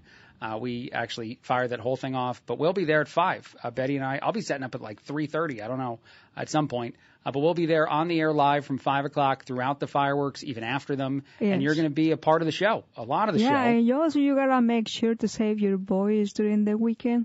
Oh, Like, you- yes, that you can raise your voice and then you can be super ready for. I'm so uh, happy you did that again. we, we joked about that yesterday. I've been doing other other work stuff, so Yes. I've been talking a lot. Yeah, you've and then I talking come home, and if anybody thinks I talk fast and a lot on the radio, you should deal with me at home like Betty does every night. Yeah. And so you've been very sweet. You've been telling me recently a lot to save my voice. Yes, And that's yes, not because you're annoyed. And I even made you like hot tea with honey did, yeah, and like that's sweet. yeah, ginger and it's all this. not because you're annoyed by me. Eh, no, it's you, you of gotta course say not. the voice. Yes. it's just because you want me to save my Yeah. voice. Okay. All right. Thank you. Uh, what's the uh, Spanish word of the day? Teaching us Spanish one word at a time. we just say it at the beginning. Uh, you say it in English, so I'm gonna say it in Spanish. Okay. Uh, it's uh, huracán. Huracan. Yes, Did I get it right? Yeah. Huracan. Huracán. Okay. Huracan. What does that mean? I don't know what that one means. Hurricane. Hurricane. Oh, hurricane. That was an easy one. I didn't Yeah, even figure that one you out. it No, I didn't follow that one. You that one figured it doe. out. Someone just sent me a doe. a homer noise. We're missing that Oh, one. Craig, yeah, you know, come You're right. That that. Yeah, I should have been there. this whole week I've been figuring them out, but that one I missed. hurricane. It's a swing and a miss right there. All right, well, fine. Well, you know borracho too, right? Borracho means drunk. Yes. Or Yeah. ebrio. Ebrio is You know same. what's funny? I'll, I'll Yes. can I? I'm going to say this. Yes, Okay. yes. Um, instead of borracho, which is the word for drunk in Spanish, your family says uh, a last name that's in your family. I don't want to throw the last name out there in your family instead, and they say, "Are you this? Are you that?" Are you and I- Collins? yeah, or are you Collins, basically? and I think that's so funny because it means that your family really, really enjoys uh, their liquor. Uh, for them to just Yeah, ask if you're one of us. they like- They basically say, yeah. "Are you one of us?" when you get really drunk. Yeah, basically, Yeah. yep. And Yeah, then my answer, point. looking at them, is usually like, "Yep, I'm one of you. Here I am right Yes. now." Where where Uh-huh. are the papers that I have to sign Yeah, to become right. Yeah, I've, I've drank enough of the tequila. I feel like I'm in the group. All right, a quick break. A lot more. Thank you, Betty. Uh, looking You're forward. welcome. Looking forward to be with you on the Fourth of July. be safe. Be out safe. Have a great holiday weekend because Yeah, it's a super if you guys long. are gonna travel or drive or Mm-hmm. fly or whatever, just be safe and Yeah. enjoy the holiday. All right, I can't do it. I was going to do the whole segment without saying it. I can't say it. Uh, we are going to two Yankee games this weekend. We're going to a Yankee How game. How happy are you, Chris? Yankee game Scale of Saturday. one to ten. Yankee game Sunday. Yes. They're both going to be awesome. Although Yes. Saturday there might be some rain. I'm worried about that. Uh, we might wind up like um, trying to hang out in the hotel that we think the Yankees are in uh, before one of those games. Outside waiting the whole right? time yep. for them. And if Yeah. they walk by and see us, we might try to get a photo. We're we're going to be that level of fan Yes. uh, this weekend. I'm very excited. And yet today at work, you're wearing a Cardinals shirt. Oh my God, yes, Greg. You're Greg, wearing a yeah. whole Cardinal shirt Yeah, it, I right love there, it. I love staring it. at me with the fancy. Yes, we are going to be stalkers it. to the bird. Yeah, It's just 'cause like uh, the cardinal uh, bird. I know. That's the old school Cardinal logo. Hiding uh, With the, the baseball, baseball. ball Yes, behind. Oh I my know. God, I love it. I love it so The much. The baseball behind the back, old school Cardinal logo that you like a lot. And so the day before two nights, uh, two days of Yankees Cardinals, you are rocking a Cardinal shirt all around this office, Yes. right in front of my face. Yes. But you're not going to do it at the game. No, not tomorrow. No, no. I Thank respect you. you, Craig. Thank you very much. Quick break, do you? Quick break, a lot more. I know you do. Uh, uh, 100.3 WMBD. It's the Craig Collins Show. 1470, 100.3 WMBD. It's the Craig Collins Show. Thrilled to have you with us. Uh, lots of things to talk about on a Friday. I saw a. Um, this is going to be weird, but I, I can't help talking about this. I saw a deep dive into LeBron James' kid, uh, Bronny, and how he's going to wind up being a, a part of the NBA draft next year. I know the NBA draft just happened recently uh, last year. I'm not a, a big follower of uh, the NBA. I used to be.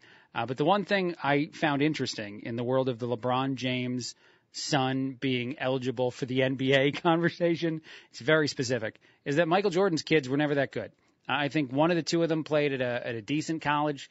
Uh, the other of his two sons played at like not a very good college, uh, uh, but they they just weren't good enough to be NBA players. So that is the one way in which LeBron James, in my opinion, will have something over the goat. Uh, because Mike is easily the best player in the history of the NBA. Not even close. Not even close to close.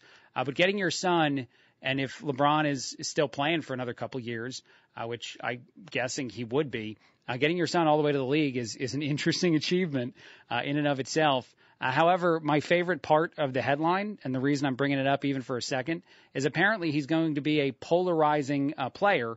Uh, not because of any of the political stances or things that uh, LeBron James has, has had or anything he said there, but because he's not really that good. He's good enough uh, to be drafted in the NBA. He's not likely to be a high draft pick. Uh, they say scouts about Bronny uh, that he is a defensive specialist uh, who shows this is a quote, not my assessment, flashes of brilliance on the offensive side, but nothing is consistent enough to think he will be a very good offensive player in the NBA. So he's likely to get drafted somewhere uh, during the NBA draft next year, um, and he's likely to get drafted probably higher than he deserves, mostly because of his dad.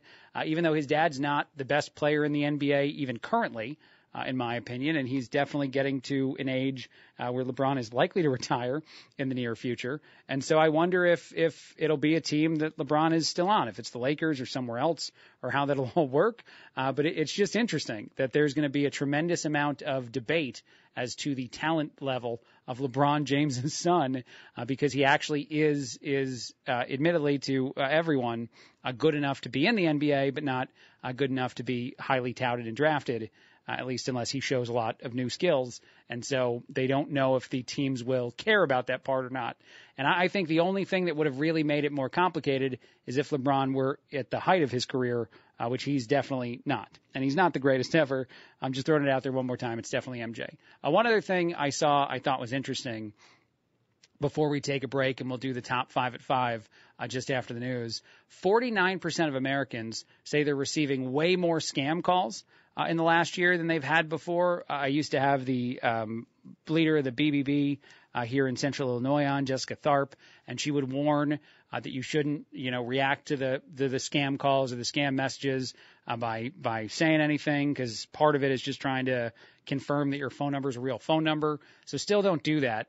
But I'm glad that it's more than just me because I've been getting a ridiculous uptick in text messages and phone calls. And the only problem is I've been um, responding to all the texts. I've done, done exactly what Jessica told me not to do. And I'm sorry, Jessica. I apologize. I should have listened to you. But I'm I'm messing with, or at least having fun messing with, uh, the scammers on my, especially the text ones, because my favorite part of the text scam, and I just can't help it. I don't know what it is about me that can't help it. Is they send you a message that's as simple as like, hey, hi, or it's way more developed, like, hey, it's me, and we just met at like the farmer's market. Uh, not that I was ever at that farmer's market in that city or anything like that, but I love the narrative or the lack of narrative. And then I usually respond the same, always the same, wrong number, which is the human thing to do in case it's a real text. And then they always come back with, oh, well, who are you? Which is not a human reaction at all. No one in the history of wrong number ever followed up with, who are you? And then sends an unsolicited photo of an attractive woman and tries to keep having a conversation with you. And that happens all the time with the scammers. And I just can't help it. I start to make ridiculous like jokes. I claim to be an old lady. I claim to be all kinds of people. And I just want to see how far they'll go in trying to scam me. I even eventually try to scam them. I've asked um, scammers to deposit, deposit money in my Bitcoin account that I don't have uh, just to see what they do. And now I'm just flooded with spam messages and spam calls and spam things, and it's all my fault. But I, I don't know why. I can't help. I can't help reacting and then being an idiot to all of these people. And so I'm, I'm at least glad that 49% of Americans share my pain, probably not through the fault of their own like me. 1470. 100.3 WMBD. It's the Craig Collins Show. Let's do the top five at five, shall we? These are five biggest news stories of the day, according to me. Man, what should be number one? Uh, the Supreme Court, they weren't up to anything. They weren't doing stuff. Actually, this is in no uh, specific order, so I'm not going to do that first. Uh, I've talked about it. I'll talk about it again in a second. Uh, let's do the sign thing. Uh, you heard Will talk about it a little bit a second ago. Uh, we are going to spend a ridiculous amount of money on signs, uh, a ridiculous amount of money, $683,000. Uh, we're going to build 72 wayfinding signs in 11 different designs in downtown Peoria. We do not need to spend this money on signs, um, at least this much. I even love uh, part of this story how Public Works Director Rick Powers uh, told the council that these are not standard signs.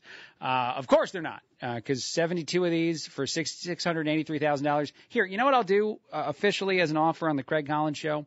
I'll make these signs for less. You guys have to give me way less money, government, and I will handle it for you. Are the signs going to uh, last a long time? Maybe not. Are the signs going to be things that, that have QR codes on them that people can scan to tell them what businesses are in town? No. Uh, but there is a little handy thing called the internet uh, that usually helps do that for you too. Uh, and I don't know how much revenue can be generated there, but even more so than any of that, like I could get this done, oh, I don't know, fifty thousand dollars. Uh, give it to me. I'll figure it out. I'll put up seventy-two signs. I don't know. It's going to be a few weekends. That's going to take me maybe a hundy. Maybe give me a hundred thousand dollars and let me figure it out from there. It's not an actual offer. Uh, no one take me seriously on that. I am absolutely kidding. I don't want any of this to come back to somehow be a thing that I said and uh, Craig is begging for money from the government on the internet on on the radio. It's not happening. It's not not a thing that's occurring. But th- this is insane. Like, could we get a couple no- uh, more estimates? I feel like this is the version of when you go shopping for a car with a friend who's never done it before and they almost buy the first car they're shown and you know that it's way more expensive than it's supposed to be. This feels like the wrong place or the wrong amount to pay uh, for this amount of signs and to put them up in our, it just, it just seems ridiculous. And so I wouldn't hate a couple more estimates if it were me. If I were involved in this, I would not hate it if you guys, you know, circled the wagons a couple more times, checked with other people. Uh, you don't want to go 50,000 in my offer. It's not going to be worth it, but let's, let's figure some things out because no crap, they're not normal signs. And I really, really think the money could be put to other use as, as many people said, uh, in that uh, conversation. Uh, so I just, I don't get it. I often say, how a local government is better than um, a national government, and that national government is so ridiculous and crazy, and they do uh, ridiculous, crazy things. And I got to be honest, when I read that story, uh, when I saw that article, and when I considered putting it in the top five at five today, that feels really, really uh, excessive and and wasteful at the very least. And so it just it makes no sense. And I don't want to keep ranting about it because I'm just I'm at, reacting to it on the most um, you know, uh, broad of strokes possible. If someone wants to come on my show, uh, anybody, I'll put this offer out to anyone in our government. Uh, come on my show, sit in this chair, and tell me why we can't find signs that are cheaper than that amount of money, and I will, I will uh, find some quotes uh, while we're on the air to see if I can get them, if I can get them done for a little bit cheaper. Maybe I can save us all some money. Maybe that's what I do as part of the show. All right, that was a rant. That's a thing. Uh, let's do uh, the government, the national one, and the Supreme Court, and the conversations going on there, um, because I do think that a lot of what's been reacted to over the last couple days, even though it is um, conservative decisions uh, that have won out uh, yesterday and today, um, a disingenuous or a, a dishonest um, assessment of the Supreme Court this month and the amount of choices they made, the amount of decisions they had that actually were not uh, conservative decisions. I'm not saying uh, the court isn't conservative. I'm not actually saying that um, um, exactly, uh, but I am saying that they do make decisions that are not conservative. It's not a 6-3 decision every single court case, every single thing that they're seeing just rubber stamped. Like they're not even hearing the arguments anymore. They're like, what side's bringing this up? Republicans? All right, approved. Uh, 6-3. That's not how it's working. There's a bunch of stuff that's changed and happened and gone the way of the Democrats or the way of the argument uh, that was not um, on the side of the aisle uh, that people feel that the court is on. And yet the last two days, uh, the opposite. Uh, the decision yesterday about affirmative action, decisions today, including uh, the student loan debt forgiveness decision. They are conservative. They are things conservatives wanted. Uh, but I will tell you, in both of those cases, uh, when I dove deeper into the information, and I know I'm saying the thing uh, that you're even uh, told you're not supposed to say. I, I Googled it. I read things on the internet. Uh, but the reason I'm saying it that way is because you can do it too. Uh, you might wind up with more information, uh, whoever you are out there, about the the parts of these that make them complicated enough that make them make sense. Uh, the way the Supreme Court went. Uh, could they have gone another way? Sure, they could have gone another way too. Uh, but especially in the in the world of the decision today, as far as student loan debt forgiveness goes, and just one of the six states uh, that said that they wanted to sue and they needed to prove that they had standing, uh, they had a actual uh, harm done to them to sue, is uniquely different than the other five states in their court case or the two people uh, who sued separate. Uh, in Missouri, for some reason, uh, a nonprofit government tied organization uh, handles a lot of the um, federal student loans and collects fees for handling said loans, and they would have lost millions of dollars. Uh, I know that people might not care, especially in Missouri, uh, the state that they're in, that the government's going to not have enough as much money as they wanted because uh, they were probably going to spend it on a bunch of really fancy signs too. No, who knows? I don't know what they were going to do. Uh, I know that you don't care, but that that was a damage. That was someone who could prove uh, that there was a problem, and then because of that problem, uh, they wanted to do everything they could to to recover their costs, and the Supreme Court um, agreed with them. that they were harmed and that uh, Biden does not have the authority as our president to mass cancel student loans. It's not under his his set of things that you can do, even if you throw uh, some kind of bogus uh, explanation out there and try to really uh, demonstrate how a law that was passed because of 9/11 applies to students who've been uh, not paying student loans or maybe paying student loans for a very long time and blame all that on COVID. All of the problem now is is just the last couple of years of COVID. Uh, that doesn't work. And there, I even played an Obama economist uh, who said it didn't work and he didn't think it made sense and it was a bad time to spend as much money as you're going to spend. So, so there actually is legitimacy uh, to those decisions or the ability to find it if you want to go look for it, uh, which a lot of people don't. They just want to listen to our president say that the court is is terrible and awful, or I think he said not a normal court. Uh, that might have been the words he said the other day, and uh, essentially just decide that none of these decisions made sense. That they they didn't even listen to the arguments, and as I said, just rubber stamped uh, six Republicans, three uh, Democrats. Sorry, sir, uh, your pass or your fail uh, based on who you are. That's that's not what occurred. Um, again, if you go look for yourself, you'll understand. You might not agree with me. I'm not saying you do all the research and like, man, Collins was right. You can feel your own way, but at least at least look into it. So you're not just saying a thing that you heard somewhere uh, that you don't really have much information about, because that doesn't make us better. Uh, that makes us worse. I want to play one other thing, and then I'll take a break. I know I got some guests here, so we'll do top two and a half as our top five at five today. But I just love this audio. Uh, the president, after he spoke, and said all the ways that he's going to still give student loan debt forgiveness uh, to people. Uh, one of those ways is a 5% reduction in the amount of money you'd have to pay back in a um, a a specific kind of payment plan that actually looks at your income, uh, just your disposable income. I used to have to pay 10% of it. Now it's 5%. You will save up to $1,000 a year, I think, uh, by, uh, Biden, uh, Biden said, excuse me. I almost called him Obama. And so over 20 years, uh, you get your $20,000. Uh, that is a lot of funny math uh, to get there. Uh, but that is essentially what he was bragging about. He was asked other questions. In response to one of the other questions, I really, really loved this seven seconds of his answer because it kind of sums up Biden and all the years he's now been a political person, not just the years he's been our president, all the years he's been a political person. I feel like this is the way he's had a lot of conversations. What's happening now? What's going on? Read your press. Read. I was right. I was right. I knew I was right. What's happening? What's going on? Read your press. I know I was right. You know what? Actually, also one other thing. I kind of love this. I'm going to have to uh, pull this up off of my computer. Uh, there is this Johnny Carson thing that's going viral, and I, I think it's gone viral before, but it's Johnny Carson making fun of Biden, and it's it's sort of amazing. And so maybe I'll just end on that note. Maybe I won't do the you know. Um, uh, the Biden himself kind of accidentally making fun of himself. Uh, this is uh, an oldie but a goodie uh, for anyone and everyone, and not me, as far as people included, uh, that love Johnny Carson and had Johnny Carson on the Tonight Show when they were at some point in their life. Uh, you know, um, um, luckier than most of us, because uh, Tonight shows and just in general late night is nothing like this now. But here, I'll end the segment with this. This is Johnny Carson making fun of Joe Biden 36 years ago for making stuff up, lying about stuff, uh, being a fraud, and it's amazing. Uh, the only thing I would suggest to, uh, you know, the great late Johnny Carson is that there's one moment where he could have enhanced this joke even more, but how dare I question the king? One of the Democratic candidates is Senator Joseph Biden. Have you seen the problem he's been having? He went around and made a speech. And apparently, he quoted a, I think it was a British politician, took his speech and kind of paraphrased it as his own. And then What? the press got on him, and then he was charged also with taking part of Bobby Kennedy's speeches. And Biden says, not to worry, he reassured his staff. He said, we have nothing to fear but fear itself.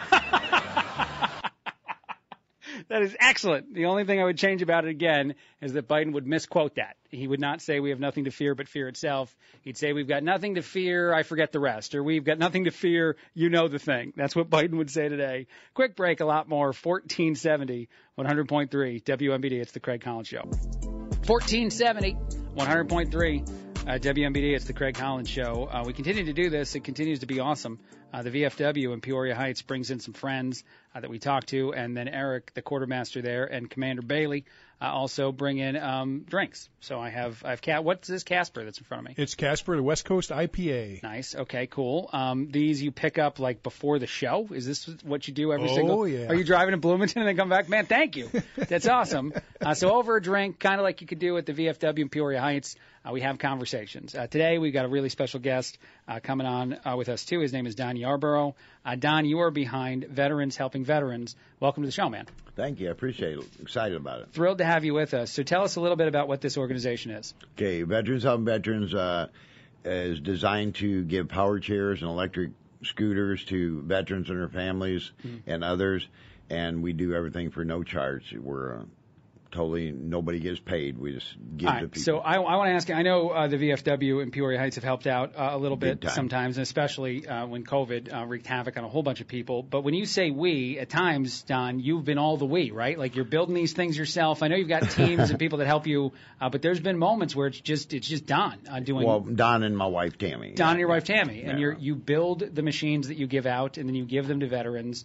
Um, how much work goes into just one uh, gift that you give to a veteran? Sometimes a day, day and a half. Sometimes 15 minutes, depending on what condition it's in. Okay, and how do you track down the machines that you wind up restoring to give away? Uh, we I've done uh, interviews on TV and radio, and people donate them to us, Yeah. and um, and then we they donate them. We get the funding for batteries, like from the VFW and other help, Mhm. and we give them out. How long have you been doing this? Uh, nine years. Okay. And can I ask you, uh, not that I, I think um, I would, que- it's not that I'm questioning it, but why this? Why is this what you want to do? because I lost the use of both, both of my feet, front of my feet in Vietnam, and I I have prosthetics I wear, and I've been fortunate. I just been so fortunate. Um, VA's been good to me because I service connected, and but a lot of people aren't that fortunate, and so it become a passion after I retired. Gotcha. So you, help people. Yeah, you describe yourself as, as fortunate as someone who's had people like the VFW Oh, uh, to help you out to, to make things.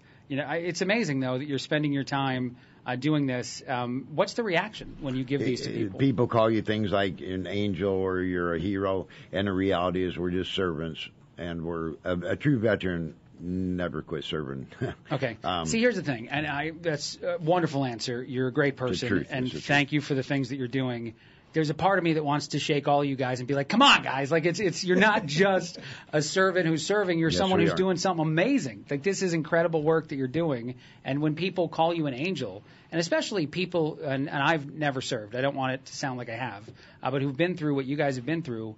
You know how tough uh, a lot of these guys are. So in a moment you're getting something like this, and someone's probably breaking, and they don't break a lot, it's even more powerful, I think, just how significant of a of a job and a thing you're doing. and we repair them for people. We've done over 5,000 repairs and given almost a thousand chairs away. And Mhm. And just just serving, just doing my part, just doing It's whatever so I can. fun. That's amazing, man. It's a lot of fun, I know, yeah. me. But the downplaying it is just so incredible. How do people get involved if they wanted to get involved and um, help you out? they can go on Facebook, Veterans Helping Veterans Helping the Community, Mm-hmm. or I don't mind my cell phone. being out there in the Yeah, world? Okay, I'll throw it out there. Uh, 309 361 0637 is your phone number. 309 361 0637. Uh, Can I ask you, Eric, uh, quartermaster of the VFW, and uh, uh, Commander Bailey too? When you guys, that's fine. Don't worry about that, buddy. Um, when you guys uh, have these people that have you know ideas and need a little bit more help, uh, do you get overwhelmed a lot uh, by some of the the things they're doing and the way that they're doing it to help out uh, before you then actually find a way to also offer you know an assistance, uh, financial you know uh, path uh, to people to do more work? Is there a lot of emotion in it? Yeah, there's a lot of emotion. I don't think it'd be so much of being overwhelmed. I think Sure. it's more of what's the worth of, this program and how can we help to make that program succeed. Sure. Um, another thing he doesn't want to tell you about either, but you know he talks about the, the power chairs and things like that. Yes. But we've also had veterans that would come through town and be down their luck or have a car breakdown, and him being the service officer for our VFW, he's also taken on that as and helping veterans that are just in general need coming through town. Gotcha. You know, hey, I'll, I'll buy you guys dinner. We'll get your car taken care of and get you back on your way. And Okay, so it's you know, it's so just it's, it's more than just the power chairs. It's, It's a little bit. it's Not just all that is big like- of a deal. What's that? Say that again. It's not that big of a deal. you know. but it, but it's some of the things that It's we not. do, you Yeah. know. It's and it's and, Mhm. and he's got a heart of gold. And Sure. um, just the other day we had a guy and he was tied up with something, so he calls me and says, "Hey, this guy needs uh, a little bit of gas in his car. He's he's a homeless guy and just needs a you know just needs some fuel, maybe Yeah. a gallon of water." So we Yeah. took care of that for him. Wow. You know, so, So, stuff like that. so what is it though uh, about all of you guys uh, sitting in the room with me that makes you want to do work like this every single day? Because I know, uh, like everybody wants to do good. We all want to do uh, good stuff, and and you guys are walking the walk. You're not just talking the talk. Why? Well, we have the means to be able to help people, Mm-hmm. so that's part of it. These are these answers. They're all like, well, It's I guess we, we just wound up in a situation where we can help. You guys are so humble. It's It's, so truth. it's so It's the ridiculous. truth, though. Yeah. Well, we do our research before we just I know. give out. I and- know, I know. And but we have the means. Our post Right. does really well with Yes. our money, so and you have the desire and you you have the training to, to Oh, care yes. and to protect and to do all that stuff. There there's a lot of X factors in here, guys. Uh, well, thank you, thank you for coming I in. got a quick comment. Since my wife ain't listening, she gets mad. She's always like, another thing for the VFW. Yes. And I keep telling her, I said, she was, you're retired. I said, yes, I'm retired, but I'm still serving. Okay. My v, I'm in the VFW. I'm still serving other vets. Yes. By doing that. Yes, you And are. That's how I see it. Right. No, you definitely all are doing that. Well, thank you for coming in. Uh, thank you for chatting, Don, about what you're doing. Uh, but hang out, though, because we'll talk about some other stuff in just a bit. Uh, Will's got the news. AM, it's 1470, FM 100.3, all over the internet, uh, WMBDradio.com, or the WMBD, w, wow, WMBD radio app is the best way to get connected. Everything all right in there? I, don't, Craig? I did another Porky Pig, man. It happens every once in a while. Uh, you take it away, do some news, uh, and you can even come in and get a drink if you want at some point, buddy. I, won't tell anybody. I invented the Porky Pig thing. Right. I can't fault you for it. Thank you. Here you go. 1470, 100.3 WMBD. It's the Craig Collins Show. Uh, I have a serious question that I'm going to ask uh, this group of veterans sitting in front of me, but I can't help but go the road first that we were just going off the air. All three of these guys in studio have been living in this community for a while, and you guys just started schooling me on radio history. Uh, in the Peoria Peoria area, including you, Don. You did the Greg and Dan show years ago. You said Years ago, yeah. uh, you were on it a bunch, and they used to reference another extermination company you had for a while. They, They they just talked about me a bunch on there. Okay. It was uh, Killers Exterminating. killers exterminated. They anytime anybody needed to take out a bug, Greg and Dan would tell them to go find you. And they've talked about the foundation, Veterans Helping Veterans. Okay, so it's know. both of those. So you uh, a guy who's done this all before, been here a bunch. Uh, that's Not here in this building. There's Okay. another one, but I love them guys. They're good Yes. guys. Yeah, good. And yeah, you've passed along some uh, information. I'm going to get that stuff to Greg and Dan too. And then what is the other show you guys were just talking about a second ago? Who wants to say it?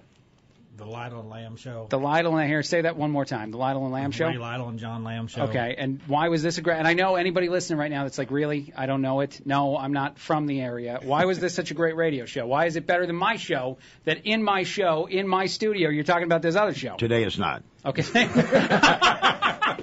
Well, I work, buddy. I work out of town. I don't hear your show. If you Okay, like, fair the, enough. if you like the early '90s raunchy Saturday Night Live, Oh yeah, sure. that's Yeah, yeah. kind of what their show was to Was me. it? It's like a Howard Stern kind of show. Like they pushed a lot of boundaries and stuff. I, I don't know if we could do that anymore. It was Uh, more of a comedy stuff. They Okay. would do prank calls and Gotcha. set things up, and they had Gotcha. characters in the show. It's, and it you was guys, fun time. you guys grew up on that show. Oh yeah. Okay. Did you ever call into it? No. Anybody? Oh yeah, we'd go to like the meetings, like they have a meet at the pizza place or whatever, and I'd go there and check them out. All right. Uh, you I'm want, too young. You're too, too young for that. Yeah, you have no idea what they're talking about. Uh, maybe we should throw one of those. Maybe we should do an old uh, pizza uh, party uh, style, a la those guys, and see if we Yeah. get people to show up. Yeah, cool. That sounds like a great idea. we got the place for it. What other stuff? What other, give me some more nostalgia stuff in the world of radio or WTAZ back in the day when they was doing Sean Hannity and uh, Rush Limbaugh. And, Okay, yeah. And you know, this. You just good love days. that. Oh man, just WTAZ was called. It was your sta- station though, Mhm. WMBD. None of that was as good though as what we have now. Of Like, course not. Of course, not this is until I leave here. Of course not.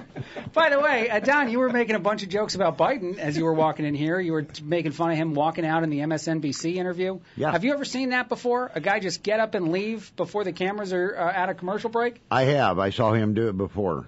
How many other times? Yeah, but just him, right? Uh, actually, you know what? Can I play this for you it's guys? It's scary to me. It is, yeah, you're right. There's an aspect of it that really is scary. Um, uh, anybody that really likes Johnny Carson in the room? Anybody that likes him? I liked him. Okay. Um, All right. Uh, I, have you heard this audio of Johnny Carson making fun of uh, Biden? Because it exists. Really? It's out. Yeah, it exists and it's out there. It's crazy.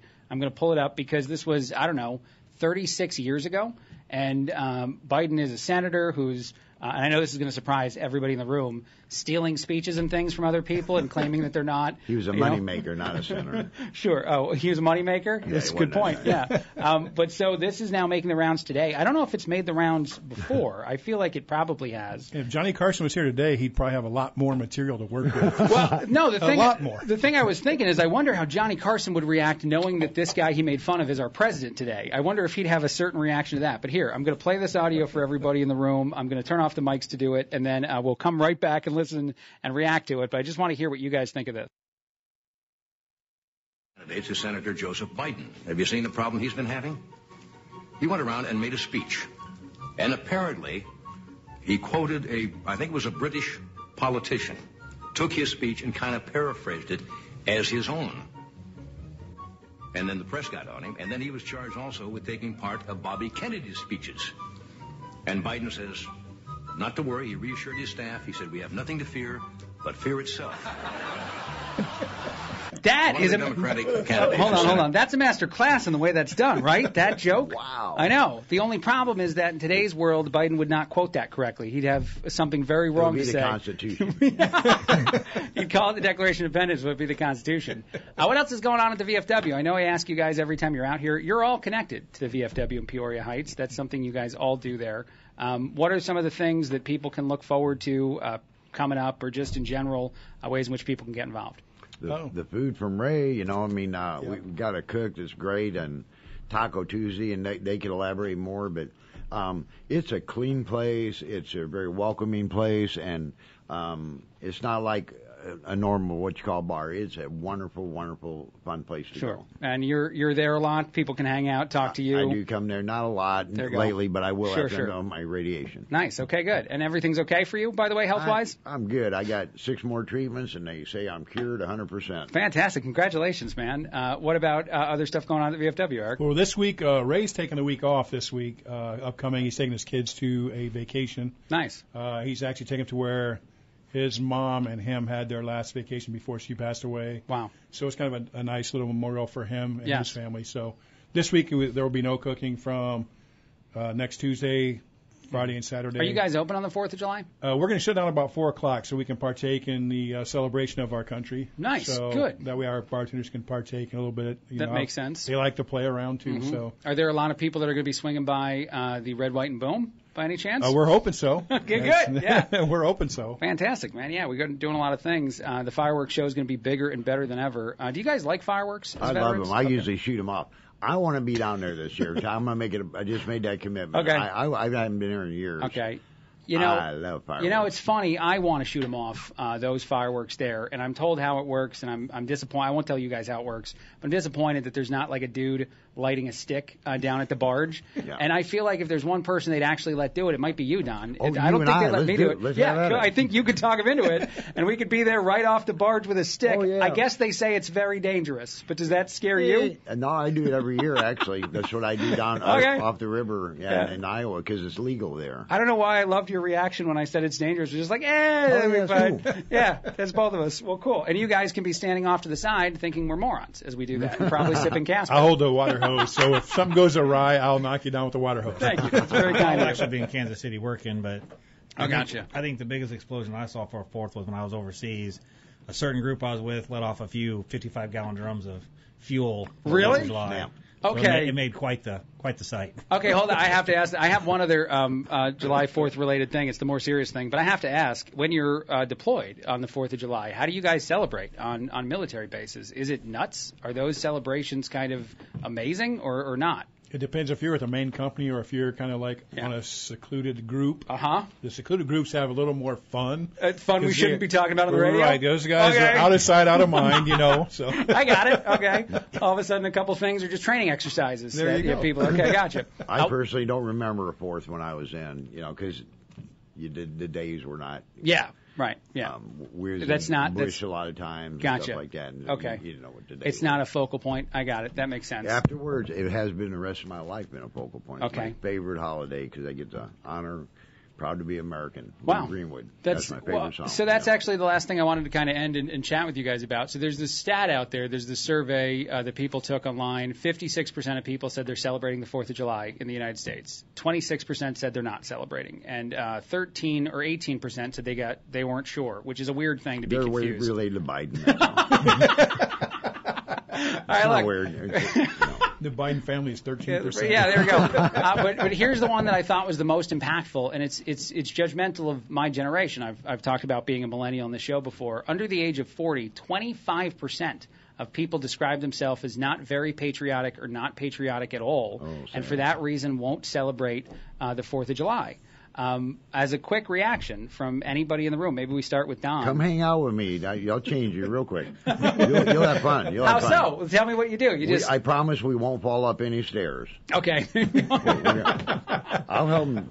Right. I'll Can I can I fireworks. can I oversimplify then my question to you guys, and, and I'll I'll make it more uh, direct. Um, do you think a lot of people that feel that way don't appreciate what this country actually provides and has uh, compared to other places in the world? Because what what I, I gauge in that is that if you're 40 or younger and you haven't um, been around a lot of people who've served and protected our country, if you if you haven't thought a lot about some of the the challenges that people face beyond uh, the borders of this country, then I, I think there's ways to to feel this way that are naive and not just someone who's anti-American, uh, but just not not you know educated as well as they should be. Is that a right way to say it, or would you like yeah, to I think I think not being educated. The other thing is is is a lot of people don't under, understand the real true meaning of sacrifice.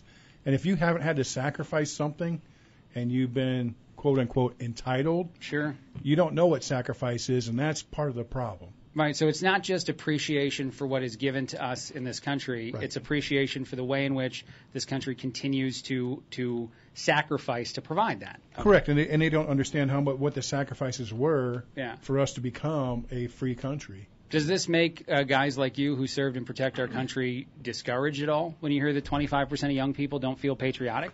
Not me, be, because I understand it. Um, because I went through it. If they haven't been through it, how, how can you be discouraged with them? Maybe Sure. you teach them. And one before I forget, Mr. Bailey, our commander, Chad. Yes. You like that, Mister Bud? Um, uh, I just want to make an, an announcement um, that he doesn't know. He uh, just got elected as our district uh, commander. Wow, look at that. And I'm pretty proud of him. I know Congratulations. What? He- He's the commander. He knows stuff. Of the whole district, and we're, we're awful proud of Chad. Okay. Uh, we really because he's dedicated. You know. Yes, yeah. Um, him and our quartermaster is so dedicated. You guys do a great. Job. Chad, do you want to answer that question uh, about younger people not feeling patriotic and not celebrating the I think Fourth they're of July? just they're is, they're misinformed about some of the, the good stuff of this country. Yeah. I know we have our problems, but I've been to places where people live in mud huts, no running water, no electricity, no Mm. AC, Yeah. and they're happy. Right. Yeah, that that is the other weird thing that there are people uh, that are provided a lot less uh, And than they we don't have, have here. social media, so right. that might be part of it. They're not arguing about some you of the been in my house again, Chad? Uh, thank you guys. That's a great way to end it. A quick break, a lot more. 1470, 100.3 WMBD. It's the Craig Collins Show.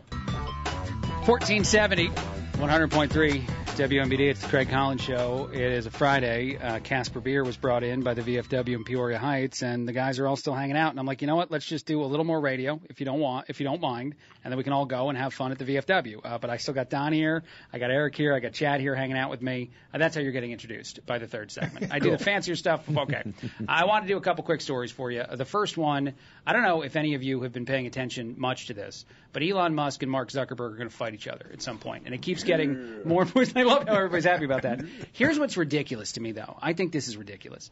Uh, not only have UFC like well-trained guys volunteered to coach both of the dudes, uh, I just found out today that the Italian government offered to let these guys fight in the Coliseum like gladiators. Really? Do they deserve this level? Like, there's so many better fights. Elon Musk, Mark Zuckerberg fighting in the Coliseum is going to be disappointing. You might buy it on pay per view, you might watch it. It's not going to be a great fight. If we have access to something like this, we need way better fighters in this situation. That's my take. I don't know what you guys think Well, about this. My take would be, let's say we take all this pay-per-view money and give it to the VFW, so we can do more great things. There you I like go. it. We could really Let's go do over the top with this though. yeah, no, but there's got to be a better matchup that well, could exist. one thing we got to do is make sure they have a standard price because Musk will probably take him out in about 10 seconds. So uh, I don't know. We got to get a big price Okay. up front. You guys actually want to see this though, as veterans who No, served, protect? no. Okay, no. Stupid. I see, Okay. it as, I see it as maybe one of the biggest comedy shows of the decade. Sure. Yeah, it'd be hilarious. Would you want to train either guy? Would you guys want to actually train somebody to fight in this or no? I'll My train visual- Biden. I'll train Biden. There you go. My Right. visual's watching one run to the corner and curdle up. Right. Just yeah, don't know which one it would be Yeah. first. Well, my favorite point uh, that happened a couple days ago too is Elon Musk's mom tried to stop the fight. Uh, like any mom, Really? she said that she was canceling it and he wasn't allowed to fight. That's a real thing that was online. It's hilarious. All right, let's do something else. Uh, let's do this. Uh, single women have been complaining on social media recently, uh, not here in the United States, uh, in New Zealand, I guess, and in Australia, that they struggle to pick up guys at the gym, uh, specific guys, guys that they think are very attractive. I wonder how veterans would react to uh, attractive ladies at his gym that say it's too hard to pick up a man in public. Does anyone want to react to that conversation? I thought Chad want to lean Despite in. my looks, I am a gym rat. Okay. And if I'm in there lifting, I don't want to be bothered. Even if it's like a really cute girl. No, Uh, and I I know, wanna be I know, bothered. I know My you're in a mind is set on relationship. what yeah. I'm doing. Really? There's even a single guy wouldn't want to have a. Your troop, your troop lifters. Okay. They're in there. To I'm lift. married. I digress. See, because this is the thing you hear all the time when women complain on social media that like a guy was checking you out or a guy tried to talk to you in the gym. You don't usually hear that dudes would shut down a conversation with a lady at the gym. But you're saying that, Eric? Are you agreeing with him on that? Yeah, but on the same token, I've been to Australia, so Australia's a little bit different because different there. Okay. when we were there, it was Don's already laughing. thir- 13 girls to every guy. So Gotcha. The- they're fighting to to get their man. The you numbers know? are different. So numbers are different. you Yeah, know? they said that they feel creepy uh, on some of these posts. The women who are walking up to dudes in gyms feel creepy, uh, trying to hit on them and talk to them, and eventually ask them out. I don't know how the world is broken. This feels like a broken world to me, and all you guys in studio are saying it makes sense. Well, kangaroo jump, right? well, and when you think it about today, their timing. It could yeah, really. It could be their timing. Okay, Are 'cause they it- in the middle of a set? Are they, you know, the timing That's could be funny. part of it. So too. walking out of the gym, you, you'd be willing to have that conversation. Walking out, or yeah, if they're, gotcha. That's you know, funny. Yeah, gotcha. All you right. guys are nuts. All right. uh, one last thing I want to ask you about. I thought this was kind of interesting too. 49% of Americans say they're receiving more scam calls. Are you guys, anybody here getting more? Don just put his hand in the air. Four or five hundred a day. Really? Oh What yeah, do you my do? wife and I. It's we uh, we block them, or my wife jokes, "Okay," and my buddy spam's calling. And um, but the good news, You don't is, answer. You don't talk oh, to anybody. No. Okay. Our phone though says scam likely, and we just just ignore it. Yeah. Uh, what about you guys? Do you do anything? if it's on the work phone, I usually pick it up and talk to them, and especially warranty guy, I tell him I have. Yeah. I just bought 13 brand new vehicles for the company. Your own warranty. Yeah, and make him go through the whole spiel. Then I'll say, "Can you repeat that one more time?" And That makes sense. Usually they that. hang up at that point. So. Do you want to weigh in on that one too? I usually just don't answer. Just don't answer. I do. I answer a lot and I text a lot, and then I'm getting way more and more and more. Okay, hold on. One other thing now. A texter just asked me a question. Uh, you guys all know this guy, MT. Uh, Mike just great. texted me something. He said, ask about the smoke. Uh, so this is a more of a serious question. So the last couple days, uh, we've had a lot of crummy air quality. Yeah. Uh, and MT is one of the guys who texted me and said it reminded him of burn pits when he had uh, Well, served. I've done that. I've done Uh, that. Did that remind you the last Not couple me. days? No, Not, no, no, no, no, no. Is it because you didn't go outside a lot, or it just wasn't the same thing? No, it, it smelled. Burn pits are pretty. Na- I mean, the smoke, but a fire would give you that. No, I I did. Uh, their toilets basically. You're Okay. burning the Yeah, stuff just and- constantly? and it smelled terrible. It- Yeah. it- no. So the last couple days, nothing for you, No, Don. Uh, no, what about you guys, me. Eric? Yeah, I mean, it's not a whole lot here either. Yeah, I, I'm not. I don't want to overblow what MT said. I don't think that he said it was No. actually uh, the same, but it just it was reminiscent of it. Well, so he needs to put out this fire to his little location where that's probably where it's all coming from. Yeah, he's just setting his own stuff on fire. right. Fortunately for me, I've been working on Kansas City, and the smoke hasn't reached that far yet. Okay, so you haven't really experienced any of it at all. Um, well, uh, tell me what else uh, you guys are thinking about for the Fourth of July or anything. Uh, share something going on for you. Something. Well, the biggest thing that's on my mind here lately is uh, we've started a, a teen group at our VFW. Sure. Um, Sunday we had those gentlemen showed up and to clean out gravestones. Wow. Um, I can't be more proud of that little group that we had, and it started with the guy we had on the radio, uh, William Tobias. Yes. Um, and that that group's just phenomenal. I just see it growing. So again, kind of put the word out there. If you have any teens that are looking for a place to hang out, learn real, true history from the mouths of the histor- historians themselves, those who live the history. Um, we do a meeting every second Sunday of the, mo- of the month. We do a kind of a hangout time. Sure. And then the fourth Sunday we do an activity, whether it be helping veterans or even taking a field trip to, let's say, a war memorial and explaining with people from that war what that memorial really means. So Yeah. We open it up to different people. I mean, it's not just con- you know, it's it's for the Peoria area teenagers. Right, right. But I, I want to I want to make sure because I know we've talked about this before, but anyone who hasn't heard it before. So uh, a young man came into the VFW. I was actually there, uh, which is awesome. Uh, it says I go Yeah, there a lot. we lot. love having you there, Thank you, but it's fun to be there. I get my beer put on the um, you know the bar stool right before I even get there. It's pretty awesome. As I'm pulling in, they're pulling they're They pouring don't one. do that for me. I'm mad now. I mean, it never happens. I don't know what you're talking about. him Mr. Collins. Oh, and I don't drink. Maybe that's why. That's probably why.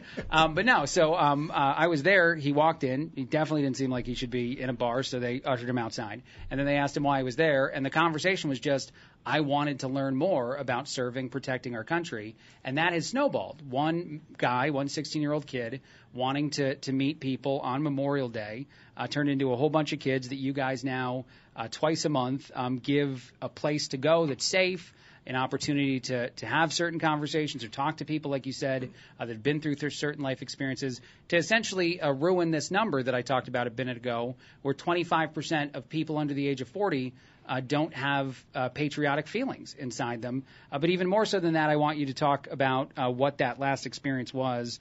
Honor Their Sacrifice is the name of a guy who's been on the show, Mhm. uh, John.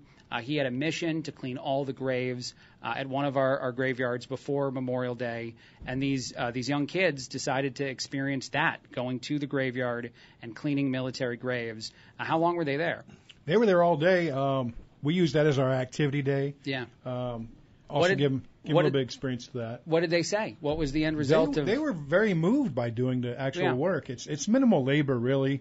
It's but- barely late. Yeah, you spray something, you wipe something, you wait, and then you do it again, and then it's clean. Right, but you have you have some time to, to, to mingle with your friends. You Yes. have time to reflect. You get time to look at at the gravestone itself and think about that person who's there, how much history they actually Right. have seen for you. And the craziest part about it, and I know we're up against it, we got to take a break in just a second and go to the news, and then I'll be back on Monday. But when you actually see the dirt get removed from this uh, military grave that has been neglected for a bit, the idea of like not being forgotten or just the, the mesh- message of that in a visual way is incredible. And so great job uh, bringing uh, young people down and getting them that experience.